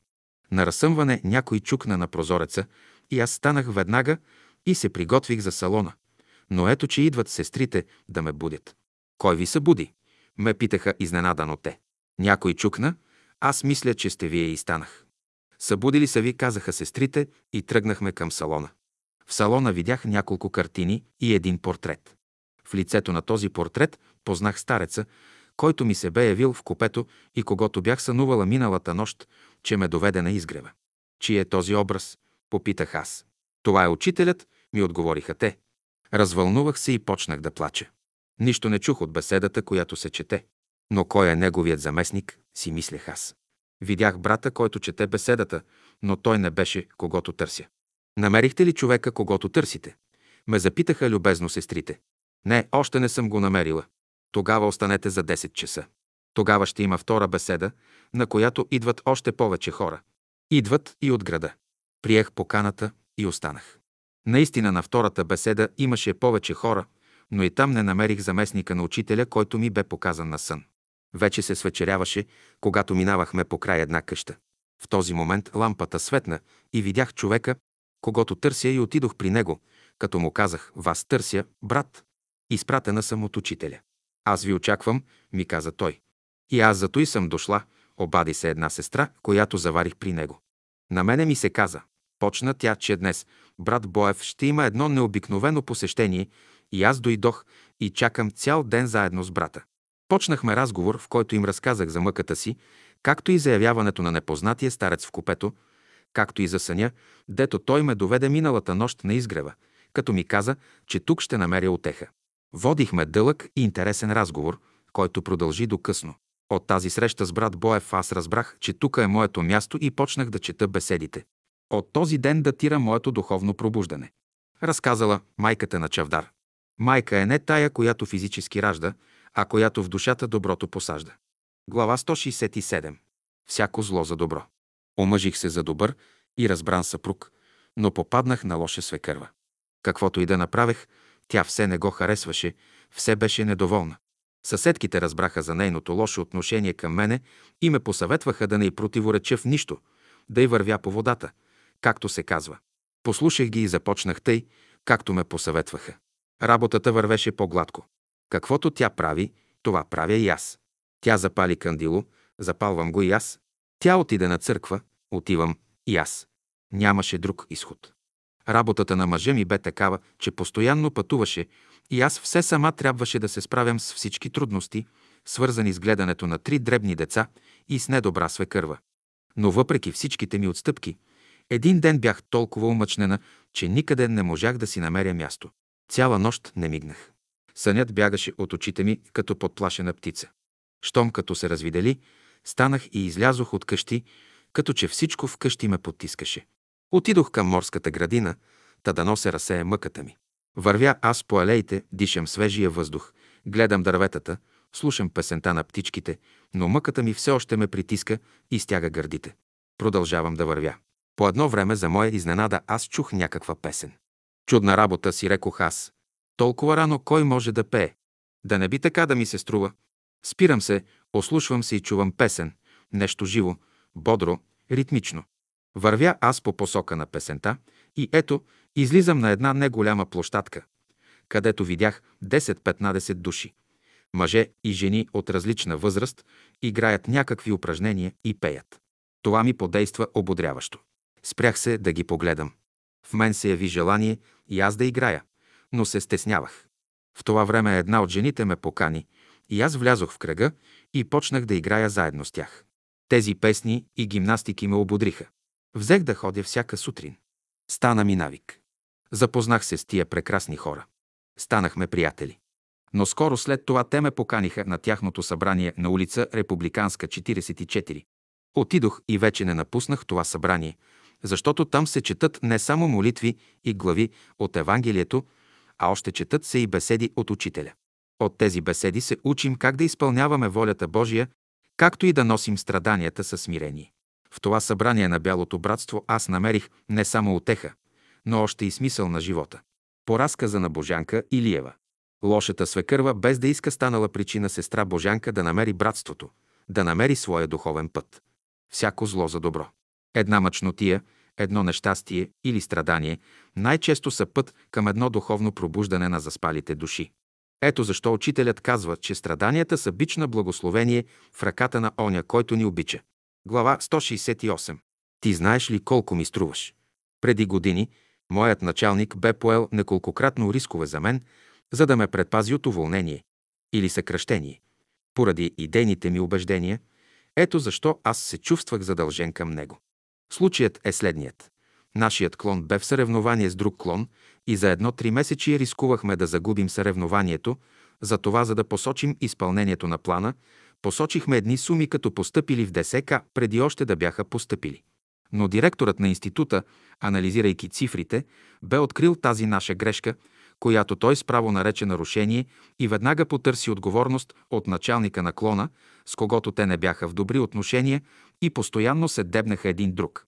Аз, без да зная далечната причина за тая им взаимна връжда, за да защитя началника си, поех цялата вина върху себе си, заедно с всичките рискове и последствия. Директорът чувстваше, че аз правя услуга на началника си, като поемам цялата отговорност, но нямаше как и ме наказаха с мъмрене и публикуване на заповедта в списанието на института, за да служи за назидание и на останалите служители. Спасих началника си, като аз станах длъжник. Една нощ сънувам учителя, който беше много строг към мене и ми каза «Защо поемаш такива рискове? Те си имат стара карма, но ти защо се месиш? Ти знаеш ли колко ми струваш?» Вероятно учителят искаше да каже, че големи усилия е положил, за да ме отърве от неразумно поетия риск. А може би да има предвид и нещо друго, което аз не зная и не разбирам. Разбрах, че съм сгрешил много, като бях станал длъжник вместо друг. Опитност на Величков. А може да се предположи още и това, че учителят ни готви за утрешни работници. Ето защо той зорко бди над нас, над нашето поведение, за да не се спънем или да не изложим престижа на учението. Глава 169. Учителю, защо избрахте България? През есента на 1915 г. посетих учителя във Варна в хотел Лондон. По това време учителят бе интерниран от София във Варна от тогавашния министър-председател, доктор Васил Радославов. Причината за интернирането бе тая, че учителят бе казал, че Германия ще загуби войната и че съюзът ни с Германия води България към катастрофа. И действително така стана, както бе казал учителят, но Радославов избяга, напусна България. Посетих учителя в хотела и го попитах. Учителю, защо вие избрахте България за център на новото учение и движение? Защото в България има много планини, беше неговият отговор. Аз останах очуден, но въпреки това не запитах повече, защото зная, че великите учители говорят малко и кратко. И аз, след като следях беседите в продължение на много години, най-после намерих отговора. Понеже в Тибет, в най-високите планини на Азия, Хималайте има един духовен център, който се казва Гарта. Там хората нямат физически тела, защото не им са нужни, а имат само ефирни етерни тела. Такъв един клон на Бялото братство има в Рила и друг, трети клон – в Алпите. Знае се, че Всемирното бяло братство има три клона, три центъра на Земята. То представлява една организация на напреднали и мощни същества, които владеят силите на природата, но които нямат физически тела. Ние тук, в България, не сме достойни да се наричаме членове на това всемирно братство, а се именуваме по-скромно.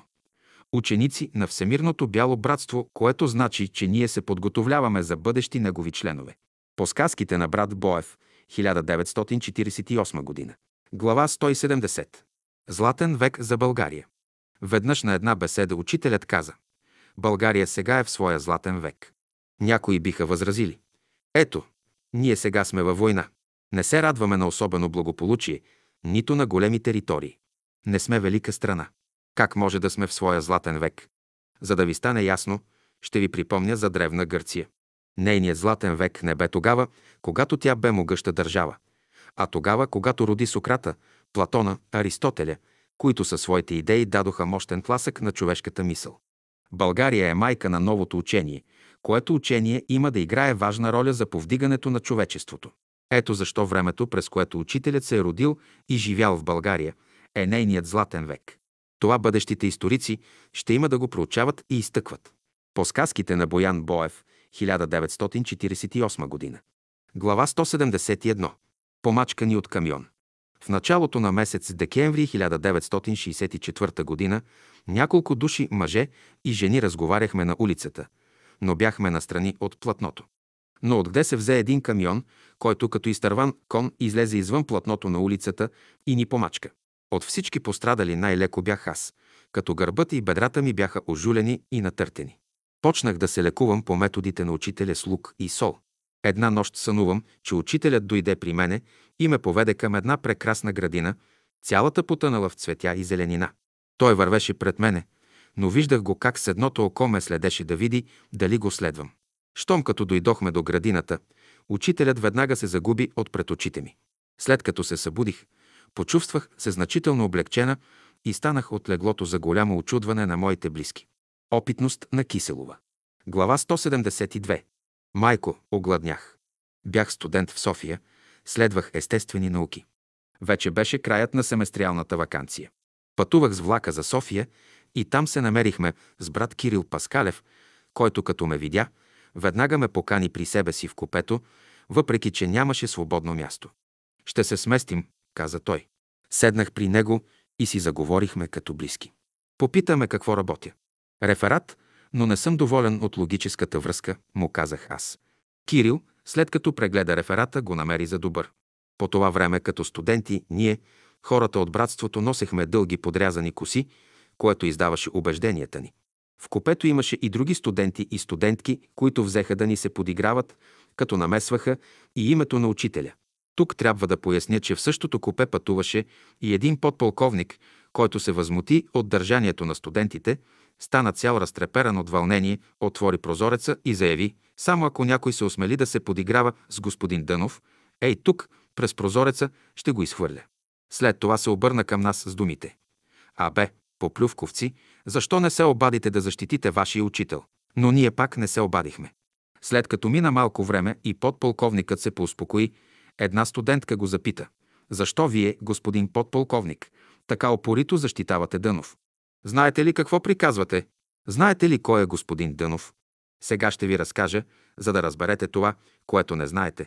Ние сме трима души в нашето семейство и много се обичаме, но дъщеря ни заболя от туберкулоза. След като тукашните лекари не можаха да ни помогнат, бяхме принудени да търсим помощ при най-големите професори, специалисти в Швейцария, Германия и Австрия, но от никъде помощ, от никъде надежда. Върнахме я, за да си умре при нас, тъй като положението и все повече и повече се влушаваше. Най-после дойде до там, че взе да не яде и да я унася на сън, а това значеше, че дните й са преброени. От никъде надежда. От никъде помощ. Настъпи пълно отчаяние. Бяхме решили тъй. Ако тя умре, аз ще застрелям жена си, а след нея и себе си, за да ни погребат и тримата в един гроб. В този тежък момент, най-тежкият и критичен в живота ми, чух за господин Дънов, че на много хора е помагал и отидох при него. Паднах на колене пред него, като му казах за болната си дъщеря, както и за опитите ни да я излекуваме, но безуспешно и го помолих тъй. Учителю, ти помогна някога на римски офицер, на стотника, като с една дума излекува момчето му. Моля ти се, учителю, помогни и на мене. Тогава той ме погледна благо, наведе се, хвана ме за рамото и ми каза, стани, иди си. Момичето ти е здраво. Върнах се в дома и заварих дъщеря си вместо на смъртно легло с ръкоделие в ръце. Къде е майка ти? Я попитах аз. Тя отиде да направи пражени филии, ми отговори дъщерята, но вече съвсем бодра. Седнах в стаята й, за да почакам идването на майка й, която след малко дойде и по лицето й се четеше неизказано доволство, че най-после дъщеря ни огладняла и поискала да яде, като казала «Майко, гладна съм. Направи ми пражени филии». Това беше цяло събитие. Дъщеря ни да поиска да яде. Като разпитах майка и за времето, когато се почувствала добре и поискала да яде, то съвпадаше точно с времето, когато аз бях паднал на колене пред учителя и го молех за помощ. И тъй, драги младежи, дъщеря ни оздравя. Студентите, като чуха разказа на подполковника, наведоха глави и повече никой не заговори по този въпрос. Аз и до сега съжалявам, дето не попитах за името и адреса на подполковника. Още не мога да си простя за това опущение. Разказал Петър Камбуров, учител-пенсионер. Казанлък. Глава 173. Как Тошко стана бял брат. Беше към средата на лятната вакансия, когато Тошко заедно с племенницата, 12-годишната русица, обикаляше от болница на болница да търси лек за болното от хорея момиче.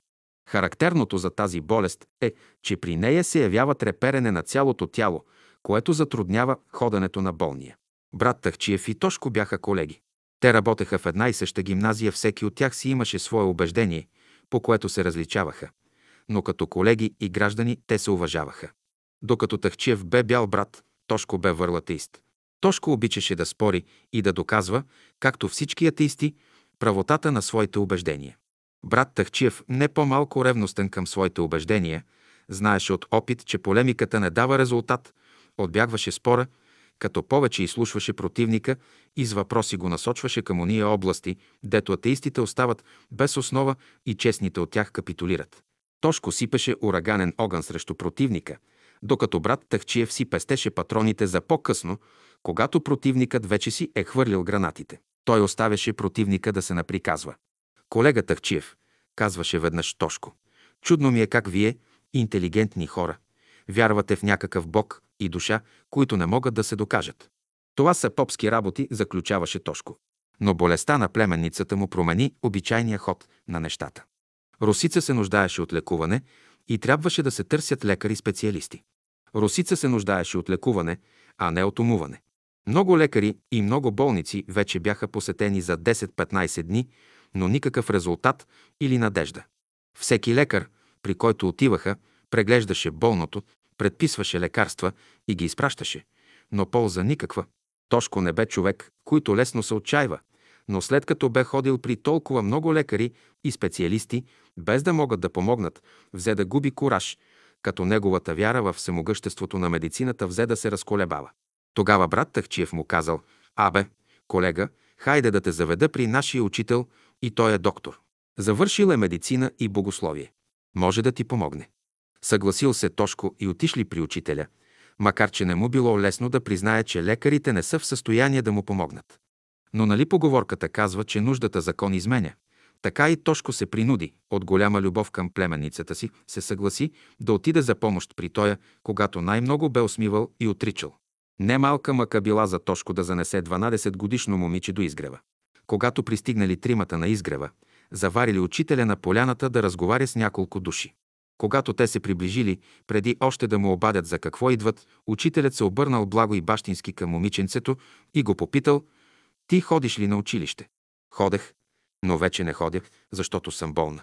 «Да, ти пак ще ходиш», казал учителят, като я помилвал по главата. С колко премина? С шесторка. След това учителят се обърнал към Войчо и с думите. Утре елате на екскурзия на Витуша. От тези думи Тошко напълно се слисал. Нито знаел какво да мисли, нито какво да прави. Тогава брат Тахчиев го поканил в квартирата си за вечеря и за нощуване. Вечеряли тримата, поразговорили се и си легнали да спят. Русица скоро заспала, но Войчо и будувал дълго. Сън не го хващало, защото умът му не можал да побере това. Щом господин Дънов е лекар, защо не го покани в кабинета си да прегледа болното и да му предпише лекарства, както правеха всички лекари и специалисти. Но тъй като не станало така, както той очаквал, в него настъпило пълно разочарование. А пък това да се ходи на Витуша, то е съвършено невъзможно. Той до изгрева едва го бе донесъл, а да го носи до Витуша, това е невъзможна работа. Тези и подобни мисли изпълвали ума му. Цялото му същество се бунтувало и сънят бягал от очите му като подплашена птица. Минавало полунощ, когато най-после умората надвила и той задрямал. В този момент Русица се събужда, почувствала се добре и почнала да вика от радост. Войчо, Войчо, утре и аз ще дойда на Витуша. Виковете на Русица събудили току-що заспалия Войчо.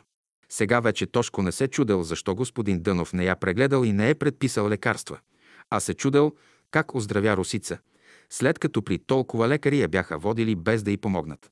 А ето тук, на изгрева, господин Дънов само бе я помилвал. Тя бе заспала лесно и се събуди здрава. За чудене работа си думал гласно той. А милият ни брат Тахчиев само се усмихвал и мълчал, като оставял Тошко сам да дойде до известни изводи, предвид настъпилата промяна в здравословното състояние на момичето. Когато се развиделявало, всички вече били стегнати и готови за път. След като всички се събрали, учителят тръгнал пръв и след него цялата група. Там били и нашите герои. Тошко сега вече не се чудел как ще носи русица, защото тя бе оздравяла и тичала напред, а се чудел как ще се яви при учителя, тъй като вчера бе го оскърбил с недоверието си и цяла нощ се бе бунтувал против него преди събуждането на русица. Тя припкала напред, пред всички. Нямало никаква следа от болестта й.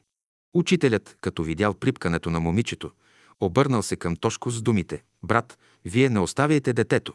То още не е напълно оздравяло. Дръжте го за ръка, защото то може да се спъне и нарани. Лекуването му ще продължи цяло лято. То ще си грее гърба на слънце през лека дреха.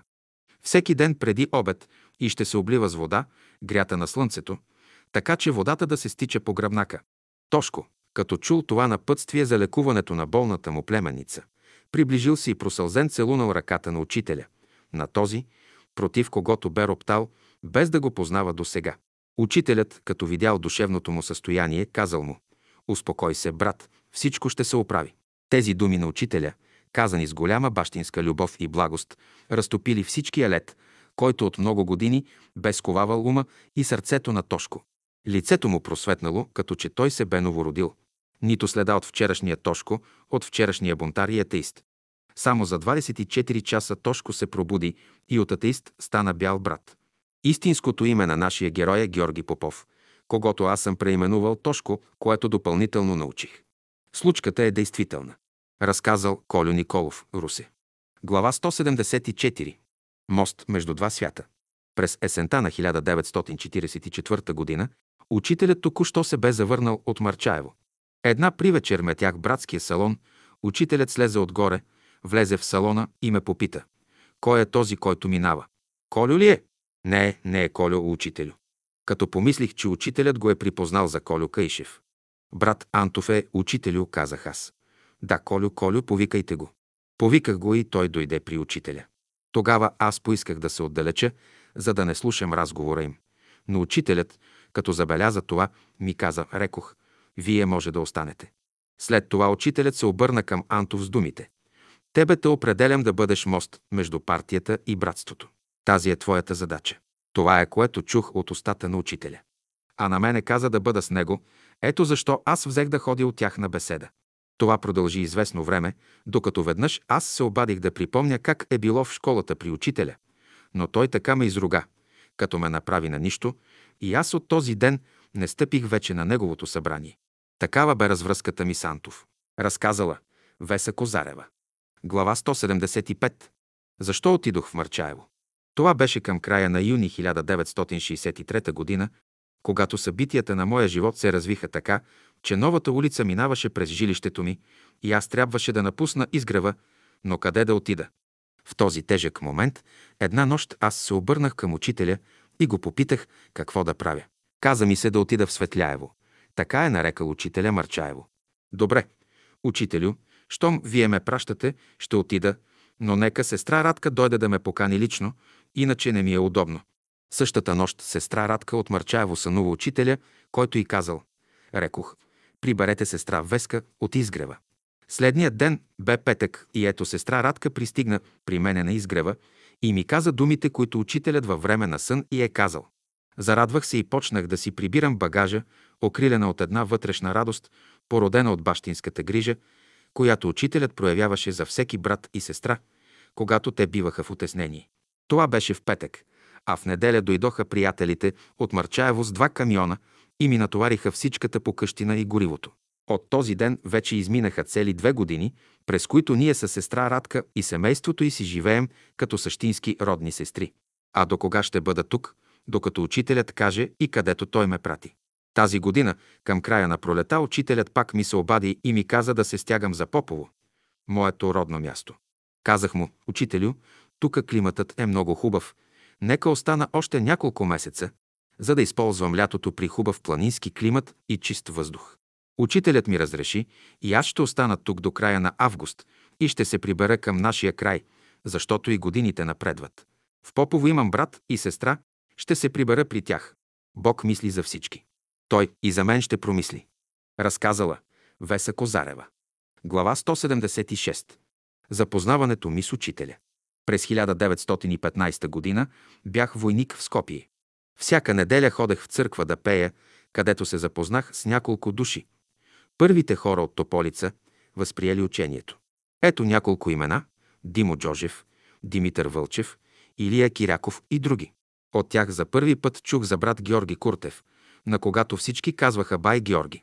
Там научих и за брат Боян Боев, който работеше заедно с Бай Георги в амбулаторията. От тях двамата чух за учителя и му научих адреса. Улица Опалченска, 66, София.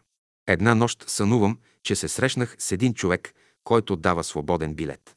Видях и аурата му, която излъчваше светлина. Когато отидох в София и се запознах с учителя, разбрах, че той е, който дава свободен билет, т.е. който ни освобождава от веригите на невежеството и на тесноградието. Има ли такива хора към вашия край? ме запита той. Има, учителю. Добре, тогава рекох. Работете, ми каза учителят. Разказал Иван Бойчев, Бургас. Глава 177. Топъл хляб на планината. Преди няколко години един брат от Южна България предприел обиколка на Пирин и Рила със семейството си. Около две седмици били все из планината. От хижите се снабдявали с хляб и други продукти, но хлябът толкова изсъхвал, че едва можел да се реже с нож.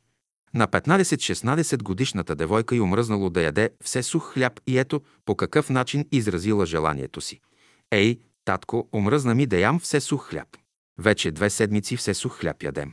Прияде ми се вече топъл хляб, хей такъв да е голям и педя дебел. Като посочило с ръце. Добре е да има, но откъде да го вземем? Казал примирително бащата. Нека сме доволни, че не сме без хляб, че тука, в планината, често и без хляб може да се остане. Продължили пътя си и не били изминали и един километър, откак били говорили за бял, топъл хляб и ето, на един плосък като софра камък намерили желания хляб. Погледали се те наоколо, да не би някой пастир да го е оставил, но тъй като не се виждали никакви хора, те взели хляба. Толкова голям, колкото момичето го е пожелало. Но най-изненадващото било, че хлябът бил още топъл. Откъде се взе този хляб, че още топъл? На десетки километри няма фурна. Седнали и яли топъл хляб. Яли до насита и пак останало от него. Яли те и благодарили на оня, който ги е чул и им е изпратил топъл хляб на планината. Опитност на Добрев. Глава 178. Силата на добрия пример. Брат Крум от Петрич сподели с мене следната своя интересна опитност. Това беше през есента на 1935 година. Един празничен ден, при вечер, бях излязъл на разходка по главната улица. Бяхме с моята братовчетка Божана. Може би вече за десети път минавахме по улицата, като отивахме и се връщахме. Свечеряваше се, когато забелязах нещо на земята в краката ми и се наведох, за да видя какво може да бъде. Оказа се, че е дамски часовник. Какво намери? ме попита с интерес братовчетката ми. Дамски часовник, отговорих аз. Види се, че сестра ти и Светла имала късмет да носи дамски часовник, ми каза закачливо тя. Да, казах аз. Ако друг беше го намерил, можеше сестра му да носи чужд часовник. Но щом съм го намерил, аз ще го носи този, който го е загубил. Като казах това, ние веднага се опътихме към радиоуредбата, за да съобщим, че е намерен дамски часовник. Но преди да бяхме стигнали до уредбата, ето вече се съобщаваше, че е загубен дамски часовник, като се посочваше и прилично възнаграждение за оня, който го е намерил и предаде в службата. В това време виждаме, че едно момиче плаче. Оказа се, че той е загубило часовника си. Като го разпитахме какъв е часовникът му, оказа се, че е същият. Дадох му го. Тя искаше да ме възнагради, но аз не приех. Как ще приема възнаграждение за това, че съм предал намерена от мене вещ? Това е мой дълг. Моето чувство за честност ме задължава. Много хора се бяха насъбрали набързо около нас и разбраха, че аз съм намерил и предал часовника, без да приема каквото и да било възнаграждение. От този ден бяха минали 3-4 години, когато друг наш съгражданин бе намерил часовник пред входа на ресторанта. Никой не го видял и той прибрал часовника в джоба си, като мислял да го присвои.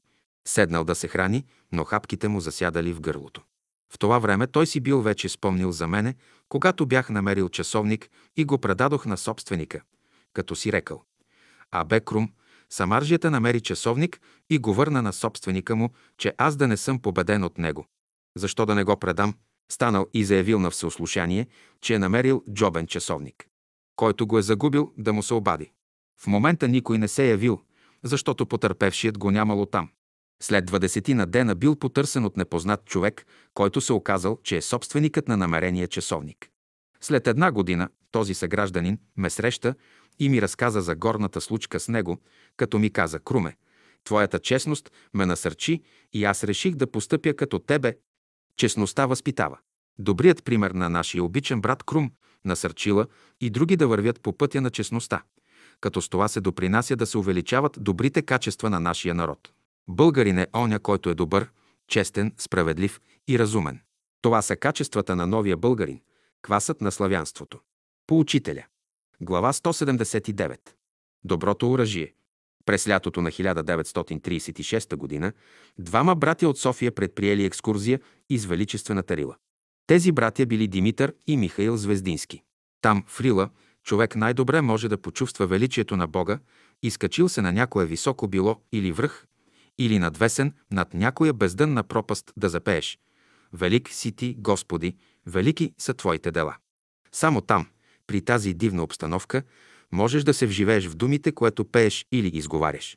Самата обстановка те кара да се смириш и да благоговееш пред величието на Твореца.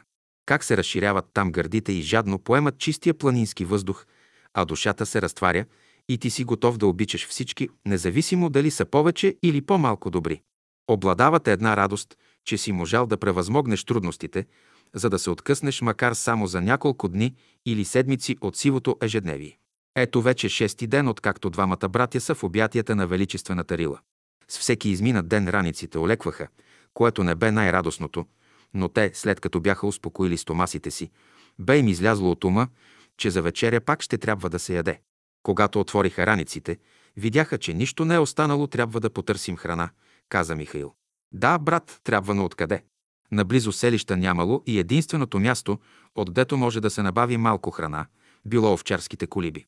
До от овчарските колиби може, но там има лоши кучета, които могат да разкъсат човека, казал брат Димитър. Брат, аз зная формули, срещу които и най-злото куче не може да устои, отговорил Михаил. Видиш ли, че опасността се приближава, простри напред дясната си ръка с разтворени Сатурн и Юпитер. Става въпрос за съответните на тези планети пръсти, средени показалец и кажи. И в тебе Бог живее и няма да ми причиниш никакво зло, като по този начин ти имаш най-силното оръжие.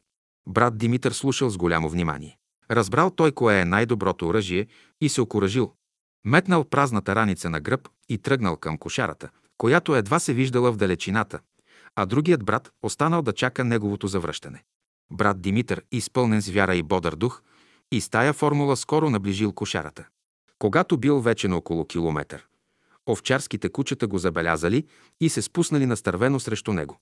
Шест едри като вълци овчарски кучета идат към него, а той чакал минутата и секундата, когато ще употреби силното оръжие.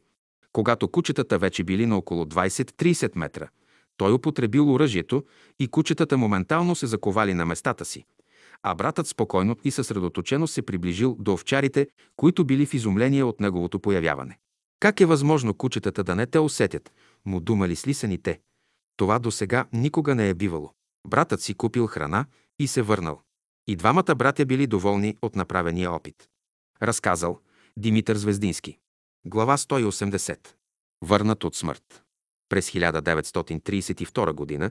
съпругът ми заболя от инфекция на десния палец на ръката. Отидохме при учителя, след като бе вече твърде късно. Въпреки това, той ни препоръча горещи компреси. Болният ми съпруг изпадаше в известни моменти в лудост и умопомрачение.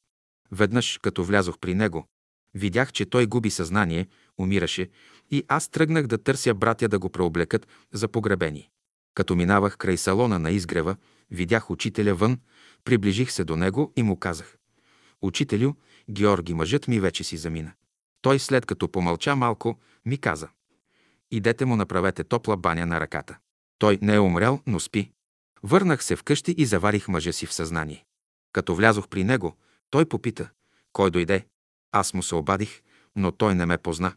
След като му направих топла баня, чак тогава дойде в пълно съзнание и вече говореше свързано. Тогава ми разказа от кога датирала нашата дружба, че била от миналия живот. В момента, когато аз напусках стаята му, той беше умрял. Ето как сам той описваше след това състоянието си. Аз се намирах зад една затворена врата на една скала в една пустиня без живот, без растителност.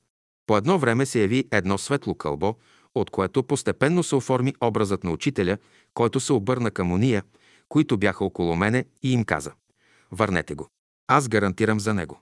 След това аз се събудих и се видях в тялото си у дома, на леглото. Наскоро след това мъжът ми оздравя.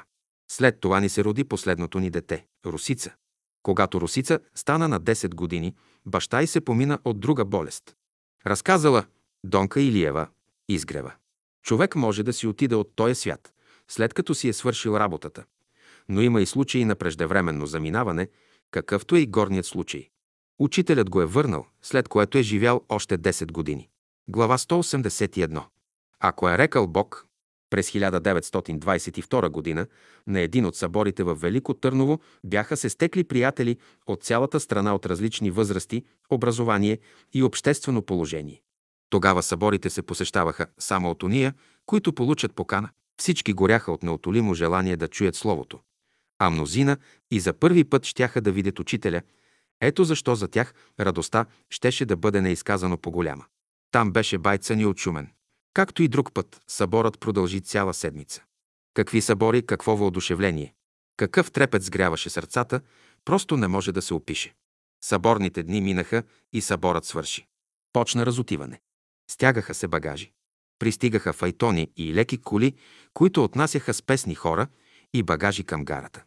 Шосето от лозето до града бе оживено, както рядко биваше друг път. Брат Саню също си стягаше багажа и вече беше почти готов, когато учителя отишъл при него и го попитал. Брат, рекох, вие ще си отивате ли? Да, тръгвам си, ако е рекал Бог, казал почти механически братът. Вие, рекох, може да останете още няколко дни, казал учителят. Не, не, отивам си, ако е рекал Бог. Учителят отминал, без повече нито дума, като го оставил да жене последствията на своето непослушание. Имало и други брати и сестри, които, обратно на брат Цаню, не им си искало да си тръгват, да не би съборът да продължи. За тях учителят казал, маслото вече е раздадено, остава и рянат. От това те разбрали, че са свободни да си отпътуват. Но не е бил такъв случаят с брат Цаню, който страдал от остър ставен ревматизъм и може би учителят е имал предвид нещо да му помогне, но той не го послушал и отпътувал за гарата но по пътя за гарата паднал и станало нужда на носилка да го върнат обратно на братското лозе. Какво е станало след това, не ни е известно. Когато Господ ти говори, бъди буден, не философствувай. Разказал Георги Събев. Глава 182. Погаче за учителя. На 23 август 1965 г., като се връщахме от седемте Рилски езера, се отбихме на Вада, където сестра Паша с още няколко семейства лагеруваше. При разговор тя ни разказа следната своя опитност. Това беше преди години. Веднъж, като работех върху беседите, дойде такъв момент, че ми се налагаше да питам нещо учителя, който по това време беше в град Русе. Приготвих се за път, но не ми се отиваше с празни ръце. Исках да му занеса нещо. Ето защо купих 5-6 кг жито, отидох на воденичката в село Драгалевци, смлях го и вече бях готова за път. Омесих от брашното една погача, опекох я и заминах за Русе. Дойде време за вечеря, сложи се масата и всички вече бяхме седнали. Но погачата я нямаше на масата. Учителят каза, донесете, рекох, погачата, която сестрата носи от София. За тази погача тя сама мля брашното и умеси погачата. След като я донесоха, учителят я разчупи и раздаде на всички, и вечерята почна след обичайната молитва. Нека не се забравя, че аз не бях му казала за историята на погачата, а ето, че той всичко знаеше. Разказала Паша Тодорова. Глава 183. Учителю не почвай. От дълго време брат Георги искал да се срещне с учителя, да чуе беседата и то цялата. Пътувал с влака до София, който според разписанието му давал надежда, че ще има възможност да пристигне на време на изгрева за беседа. Но какво става? Той с безпокойство констатирал, че влакът е направил вече половин час закъснение. Това го хвърлило в ужас. Почнал да се моли. Учителю, не почвай. Какво става в това време на изгрева? Когато дошло време за беседа, учителят слязал в салона, качил се на катедрата. След като изпели няколко молитвени песни, направили молитва, всички седнали и вече очаквали да почне беседата, но учителят и той чекал, изминали се така 15-20 минути в напрежение, но учителят не почвал. Изпели се тогава още няколко песни по инициатива на брата, който ръководи песните, но беседата още не почвала. През това време по алеята, водеща от семинарията за изгрева, през Боровата гора бързал братът, който из целия път се молил учителят да почака, да не почва. Щом като той влязал в салона, учителят почнал. Никой освен учителят не знаел причината на това чакане. По разказа на брат Цочо Диков. Глава 184. Загадъчното лекарство. През лятото на 1965 г. един брат от изгрева ми разказа следната своя опитност. Преди няколко години заболях от простуда. Боляха ме гърдите, имах и кашлица. Но въпреки това не обръщах внимание на здравето си и не вземах никакви мерки, като продължавах да работя. Един ден дойде при мен един брат от Пловдив, пратен от учителя. Каза ми, че учителят ще ми изпрати лекарство. Но след като минаха един-два месеца и не получих лекарството, аз писах на този брат напомнително писмо. Няколко дни след това го получих, което беше тъмно кафява течност, изпих го и не забелязах как оздравях. След време, като се срещнахме с този брат, го попитах откъде е взел лекарството, а той ми каза, че като седял в стаята си, като се обърнал, видял шишенцето на масата, без някой да бил влизал в стаята след него. Какво бе това лекарство и до днес не ми е известно, разказва брат Живко. Винаги има едно око, което наблюдава и една ръка, която помага. Глава 185. Как си излекувах коленете? През 1962 г. много ме боляха коленете. Бях чела от учителя, че природата лекува и поисках да направя един опит за лекуване на болните ми колене. Отидох при Маричините езера, олтарят, както го казва преданието. Там някога било храм на Орфеевата школа. Знам, че това място е особено. Една постоянна тишина и покой владеят там. Там рядко слизат туристи, поради стръмнините, които го обграждат. Намерих един голям плосък камък, лежащ на земята, обърнат към юг, хубаво нагрят от юлското слънце. Легнах на него по корем, като допрях коленете си до нагретия камък. Лежах и се молех тъй. Моля ви се, братя, невидими помощници, помогнете ми, излекувайте болните ми колене. Аз, която много трудно заспивам, неусетно съм заспала. Колко бях спала на камъка, не знам, но когато станах от камъка, вече нямаше ни помен от онова, което бе ме мъчило дълги години. Разказала Мария Златева. 26 септември 1965 г. Глава 186. Награда за сторено добро. През 1921 г. брат ми служеше в Родопите, в трудовите войски като трудовак. Един ден, като минавал сам през гората, чул някакво скимтене, което не приличало нито на човешки глас, нито на звук от животно. Докладвал на началника си, но той не обърнал внимание. Но брат ми не бил спокоен, ето защо тайно от началника си отива на мястото в гората, дето е чул скимтене. Там намерил пребит, съблечен и агонизиращ човек. Отива веднага и съобщава в близкото село, като помолил селените да го приберат и да се погрижат за неговото лекуване, а на следния ден той ще се върне да уреди сметката по лечението. Вследствие бързо взетите мерки и дадена на време медицинска помощ, пострадалият бързо дошъл в съзнание и не след дълго оздравял. Същият разказвал, че като минавал през гората, го нападнали разбойници, ограбили и го оставили полумъртъв. Пострадалият бил лекар, който, отивайки да обикаля района си, минал през гората, дето бил нападнат и пребит. Лекарят разбрал на кого дължи живота си и си записал името му в бележника си, за да може един ден да му се отблагодари за стореното му добро. Минало години от тогава. Брат ми се разболял тежко и се наложило да отида на лечение в Бургаската окръжна болница. След като прекарал там десетина дни, болният се почувствал здрав и поискал да го изпишат, но тъй като лекарите не се съгласили, той избягал от болницата, с което нарушил правилника. Скоро му станало много зле и се налагало на носилка да го занесат пак в болницата. Лекуващият лекар, който го бил предупредил да не бърза и когато той не послушал, отказал да го приеме. В това време случайно край тях минавал друг лекар, който се заинтересувал от случая и въпреки безспорната вина на болния, той помолил колегата си да го приеме, който отказвал, но най-после се съгласил, поради голямото настояване на случайно минаващия лекар. Болният бил прият отново в болницата. След това случайният лекар се заинтересувал кой е този болен, как се казва и откъде е. Като чул името му, той си спомнил, че това име му е познато, разгърнал бележника си и какво се оказало, че този болен, за когото той така настойчиво се бил застъпил, е същият, който някога му бе помогнал и се зарадвал много, че му се е отдал случай да му се отблагодари. Връщането на болния в болницата му спасило живота. Да, живот за живот. Когато брат ми в болницата в Бургас изживявал големи кризи, в един момент извикал «Мале, мале!»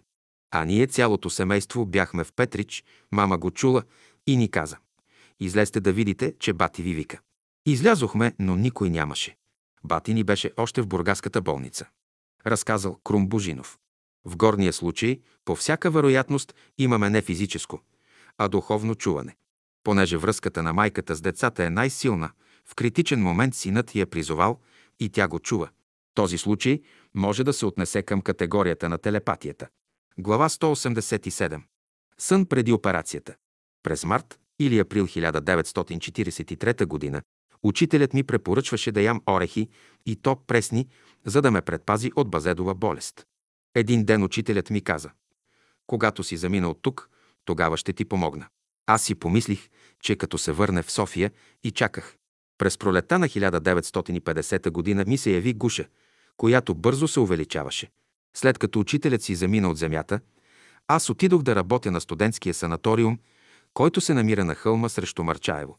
Там се правеха разни операции.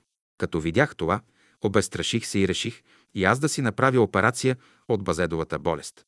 Срещу деня на операцията сънувам следния сън. Изкачвам се по едни стълби, като първо минавам по един сини, а после бели стъпала. След като свършиха стъпалата, яви си синьо небе и в този небесен лазур се яви учителят с целия си ръст и ми каза, Костадинке, не бой се, аз съм с тебе на операцията.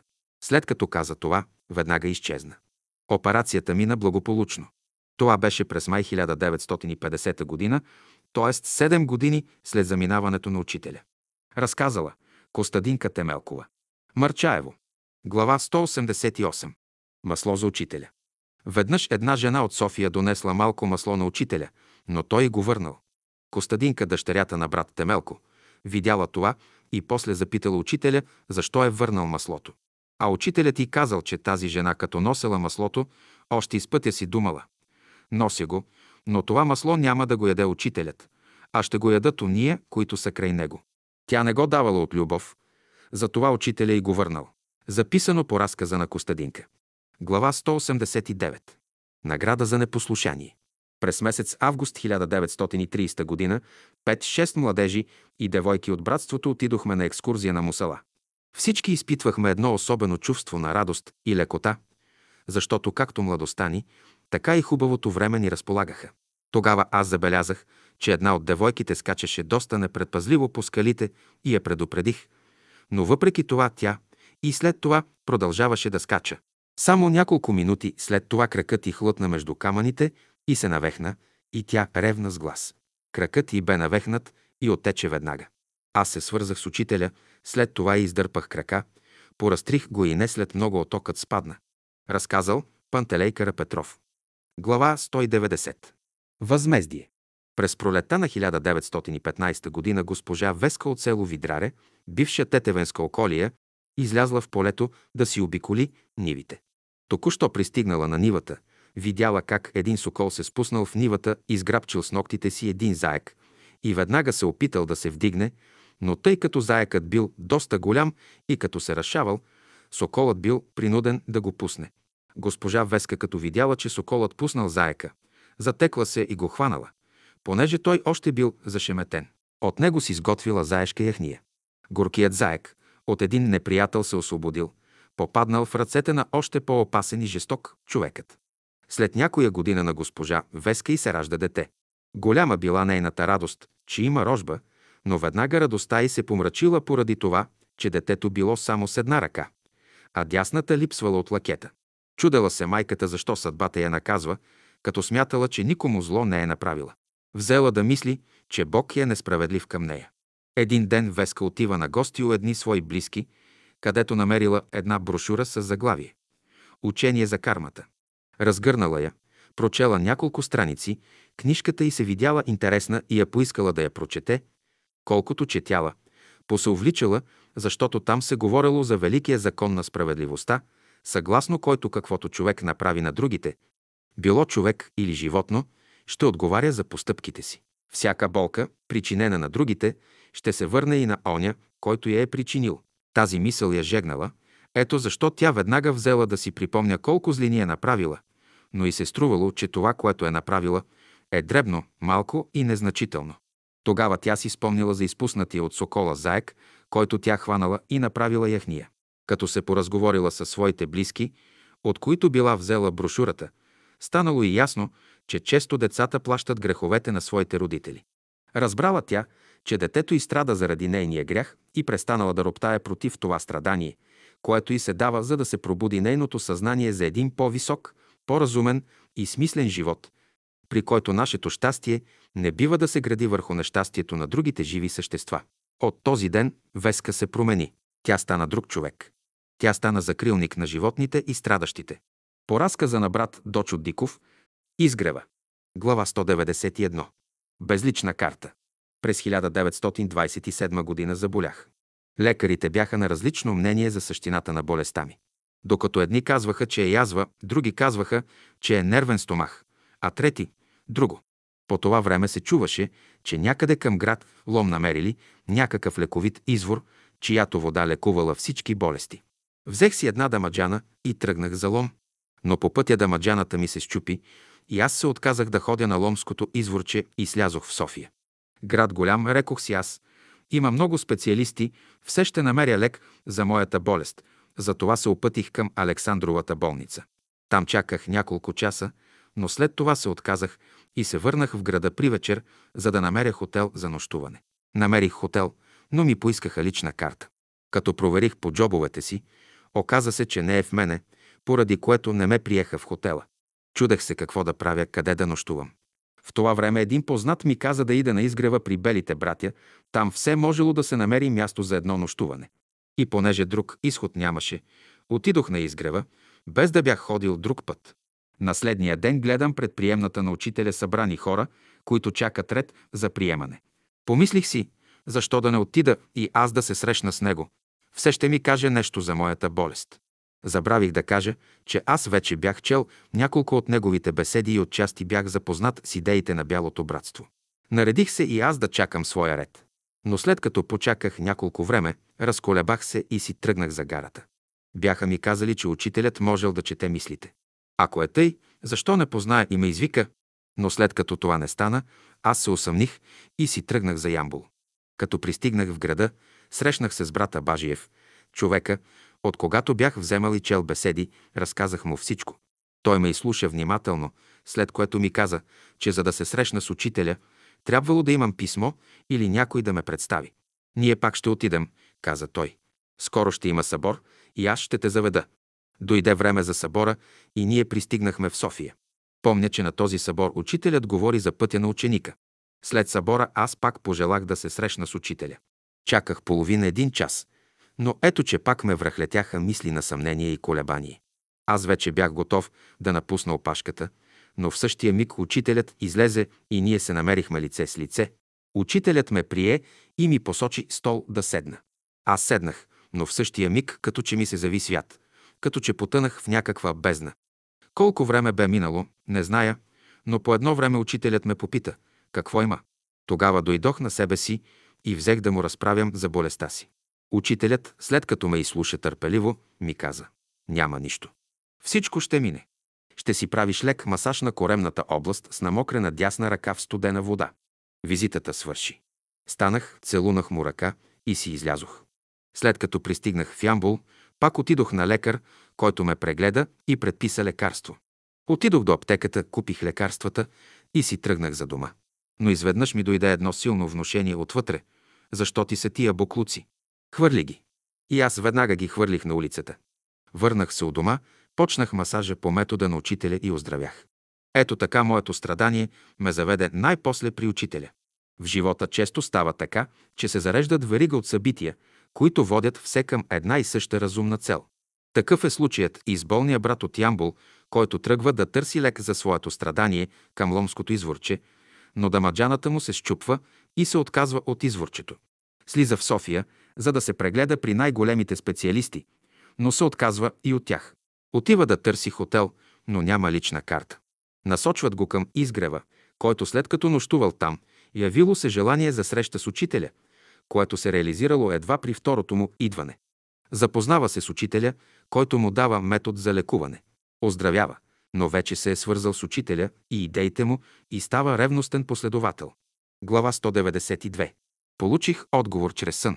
Един от братята ръководители, отскоро преминал в нашата среда от друго духовно, сродно нам общество, вижда един човек от селото, който е с деформиран десен крак. Като наблюдавал и изучавал характера му, преценил го, че е добър човек. Това видимо противоречие породило в него следния въпрос.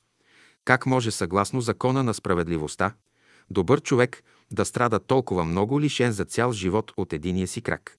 Нали само престъпленията се наказват? Не само това, ами и окото го заболяло и се превърнало на живеница. Чудел се този искрен и ревностен в делото брат, но задоволителен отговор все още не можел да намери, а и малко бил чел от нашата литература. Той си мислял така. Бог е любящ и справедлив, а ето, че добър човек страда. Една нощ братът сънува сън, чрез който получава отговор на въпроса, който го интересува. На сън му се казало. Този човек, който сега е с един крак, в миналия си живот е отнел крака на друг, затова сега му е дадено това страдание, независимо от общата му доброта. Ами защо и окото му пострада, запитал с удвоен интерес братът. Окото е лихвата на злото, което той е причинил на своя ближен. Каквото си посял вчера, те е в миналото, такова ще поженеш днес, т.е. в настоящия живот. Едно страдание днес е само последствие от нашия минал живот. Такъв е великият закон за казуалната обословеност, т.е. законът за причинната зависимост между причините и следствията. Същото въжи и за радостта. Ако си причинил някому радост, съзнателно или не, ще поженеш радост. Радостта днес е лихвата на радостта, която ти си причинил другиму. Глава 193. Чудното излекуване. През 1932 г. един брат от изгрева заболя тежко. Боледуването му продължи. Състоянието на болния все се влушавало. Братът очаквал пряката намеса на учителя, като казвал «Учителят, ако иска, може да ме излекува». Той по всяка вероятност очаквал външната намеса на учителя, без да се уповава на вътрешните сили. Един петъчен ден, когато учителят държи беседа в младежкия клас, внезапно прекъсва беседата, което никога друг път не бе ставало, излиза, отива горе в стаята си, взема едно шишенце, слиза и отива при болния брат. Веднага двама братя го последваха, иначе не бихме знаели къде е ходил учителят. Учителят дал на болния да изпие наведнъж шишенцето с някаква тъмна течност и си излиза. Връща се в клас и продължава лекцията. По всяка вероятност, болният в момент на тежка криза е призовал учителя и той веднага се отзовал. Този факт може да се провери, ако болният след 33 години помни случая. Болният веднага изпил лекарството, като имал чувството, че глътнал огън, така силно му запарило. Малко след това почнало изобилно изпотяване, което продължило през целия ден и до късно през нощта, така че болният сменил десетина ризи. След като привършил процесът на изпотяването, болният веднага заспал, което продължило 15-16 часа. Като се пробудил, почувствал глад, почнал да се храни и скоро напълно оздравял. Единият от братята, които са придружили учителя при болния брат, е Георги Радев, председател на младежкия окултен клас, по чието разказ е записан горния случай. Глава 194. Отгатнал какво ще го питат. Братята Иван и Теню Добреви от селото ни до 1932 година бяха прочели вече по някое томче от беседите и пожелали да се срещнат с учителя, за да се запознаят с него. Такъв случай им се отдал по време на царската сватба, когато имаше намаление по влаковете за София. Отиват на изгрева. Учителят ги приел и поканил да седнат, а той седнал срещу тях и си затворил очите, а те стояли и чакали той да ги запита нещо. След няколко минути, прекарани в мълчание, учителят си отворил очите, погледнал ги и казал «Вие идвате да ме питате какво е моето учение, нали? Вие четете беседите ми и там всичко е казано». За тях това било достатъчно и те останали очудени, дето учителят бе прочел мисълта им и веднага им отговорил. Те се върнали доволни от кратката си среща с учителя. По разказа на Георги Иванов. Глава 195. Отплата или случайност. Бях помощник пчелар при кооперативния пчелин в нашето село, а Гено бе главен отговорник. Работата вървеше. По едно време той каза, че му се загубили инструменти, които бяха негова лична собственост и хвърли съмнение върху мене, като ме караше да призная, че аз съм ги присвоил. Но как да призная, когато не съм? Задето не признавам, той си позволи да ме бие. Тогава, макар и невинен, за да не ме зле поставя пред хората, аз се съгласих да му ги купя. Това ми струваше 10 лева. Това бе един вид глоба за мене. След около месец от тая случка стопанството пръска овощните дървета с отрова и пчелите измряха. Когато се потърси отговорност, глобиха агронома и Гено. Агронома глобиха 100 лева, а Гено 50. Неговата глоба бе в петорен размер на онова, което той бе взел от мен. След около два месеца го прегази камион и му щупи ръката. Дали не бе същата ръка, с която той ме бе бил? Дали това е случайност, не знам. Разказал Станко Георгиев. Глава 196. И зверовете го познават. Учителят разговарял на пейката сред боровете на изгрева с няколко приятели.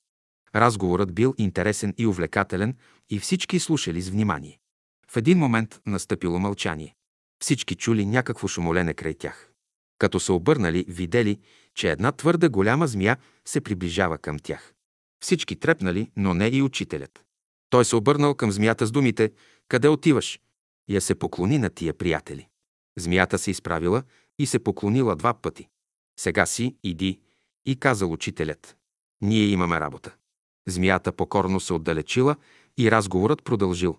По разказа на Асен Велков, Ямбул. Глава 197. Скъпоценност за пазене. Преди няколко месеца една от най-възрастните сестри в нашия град ми разказа една своя опитност, която е свързана с нейното духовно пробуждане. Тя е следната. Първото ми дете беше момиче и се казваше Анка. Беше с деликатно здраве. По-голямата ми сестра вече се бе запознала с идеите на учителя и следваше този път. Анчето много работи бе научило от нея и ми ги казваше. Приятно ми беше, че от Леля си учеше все хубави работи. Но така стана, че Анчето заболя и умря, както се казва на обикновен език. Голяма скръп ме налегна. Нямах никъде покой. До тогава и аз посещавах по някой път беседите, но много не се задълбочавах. Но след като Анчето се помина, аз отидох в София, за да се срещна с учителя. Разказах му за скръпта си и той ме изслуша внимателно. А след това ми каза, човек, когато прави къща, трябва здрав материал, за да не се събаря. И действително, Анчето без деликатно здраве, но защо бе така, не зная. Разговорът ни с учителя продължи. Тогава той ми каза, но не само за да ме утеши, но да ми напомни още по-дълбоко причините за смъртта на Анчето, ми даде следния пример. Един човек, като заминавал за далечен път, имал една скъпоценност, която оставил на едно семейство да я пази до неговото завръщане. И ето минават 10-15 години. И той се връща и си взема обратно онова, което бе оставил при семейството за пазене. Семейството трябва ли да му се сърди и да тъжи за това, че той си взема обратно оставената скъпоценност. С този прекрасен пример учителят хвърли голяма светлина в моето съзнание, като ми разясни по-дълбоките причини за загубата на обичната нищерка. По разказа на Пенка. В много случаи загубата на някое свидно за нас същество ни потапя в голяма скръп. Скръпта ни принуждава да търсим утеха и така ние намираме нашето място, нашия духовен път, който иначе не бихме търсили. Всичко в живота следва една разумна цел. Случайност няма. Глава 198. Едно единствено изключение.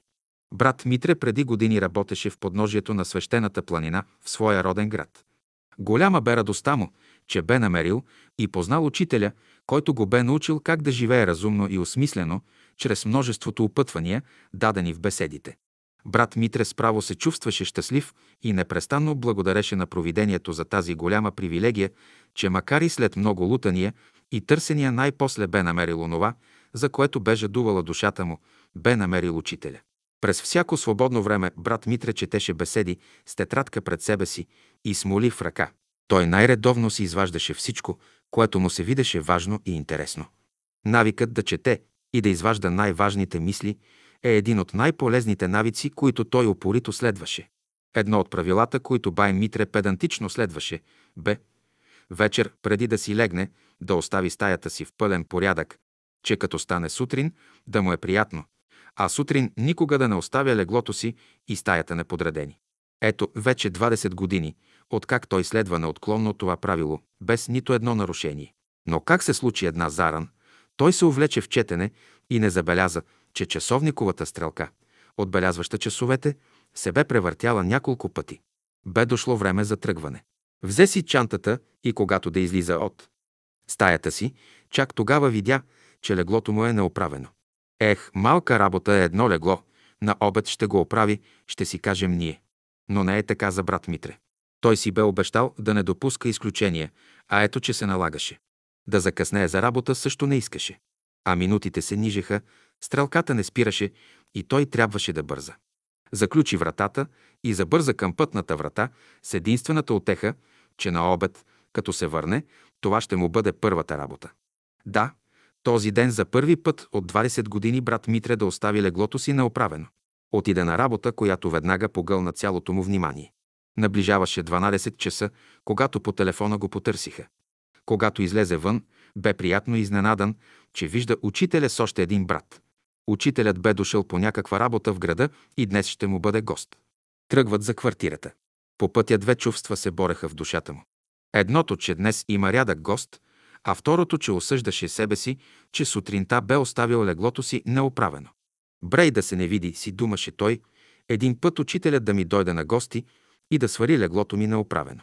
Непростима грешка, така е отчете брат Митре. Из дневника на брат Митре. Ученикът не бива да допуска никакво изключение. Изисква се будност. Глава 199. Комисия по ставането.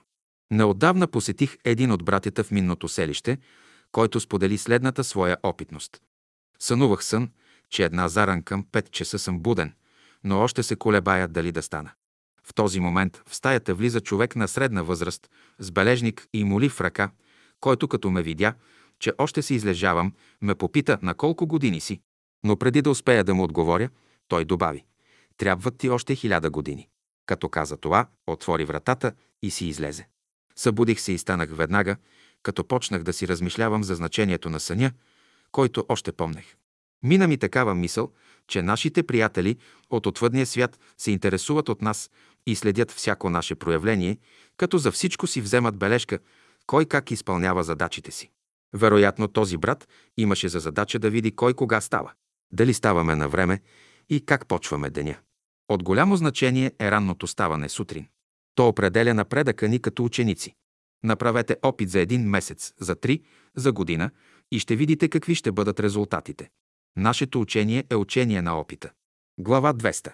Двете опушени тухли. На една братска среща в провинцията през 1965 г. един брат разказал следната своя опитност. Брати и сестри, аз живея на изгрева и често имах случаи да задавам въпроси на учителя, като мислех, че това, което той говори, е много отвлечено и не засяга пряко живота, и исках да ми каже нещо реално. Ще ти кажа, ми каза веднъж учителят.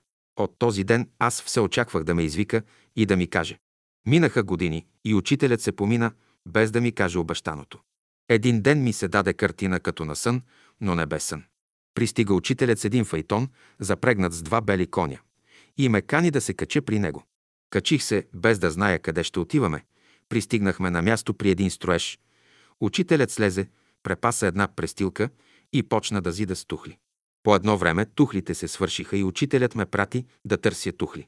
Потърсих наоколо, но не намерих други, освен две, и те опушени от едно овчарско огнище. Върнах се и му казах за двете опушени тухли, а той ми каза да ги донеса, след като ги поизбърша. Донесох ги и той го постави на строежа, с което строежът се завърши. Тези две макари опушени тухли запълниха заещата празнина. Всеки един от нас е материал в сградата на Божественото. И опушената тухла, и тя ще намери своето място в общата сграда.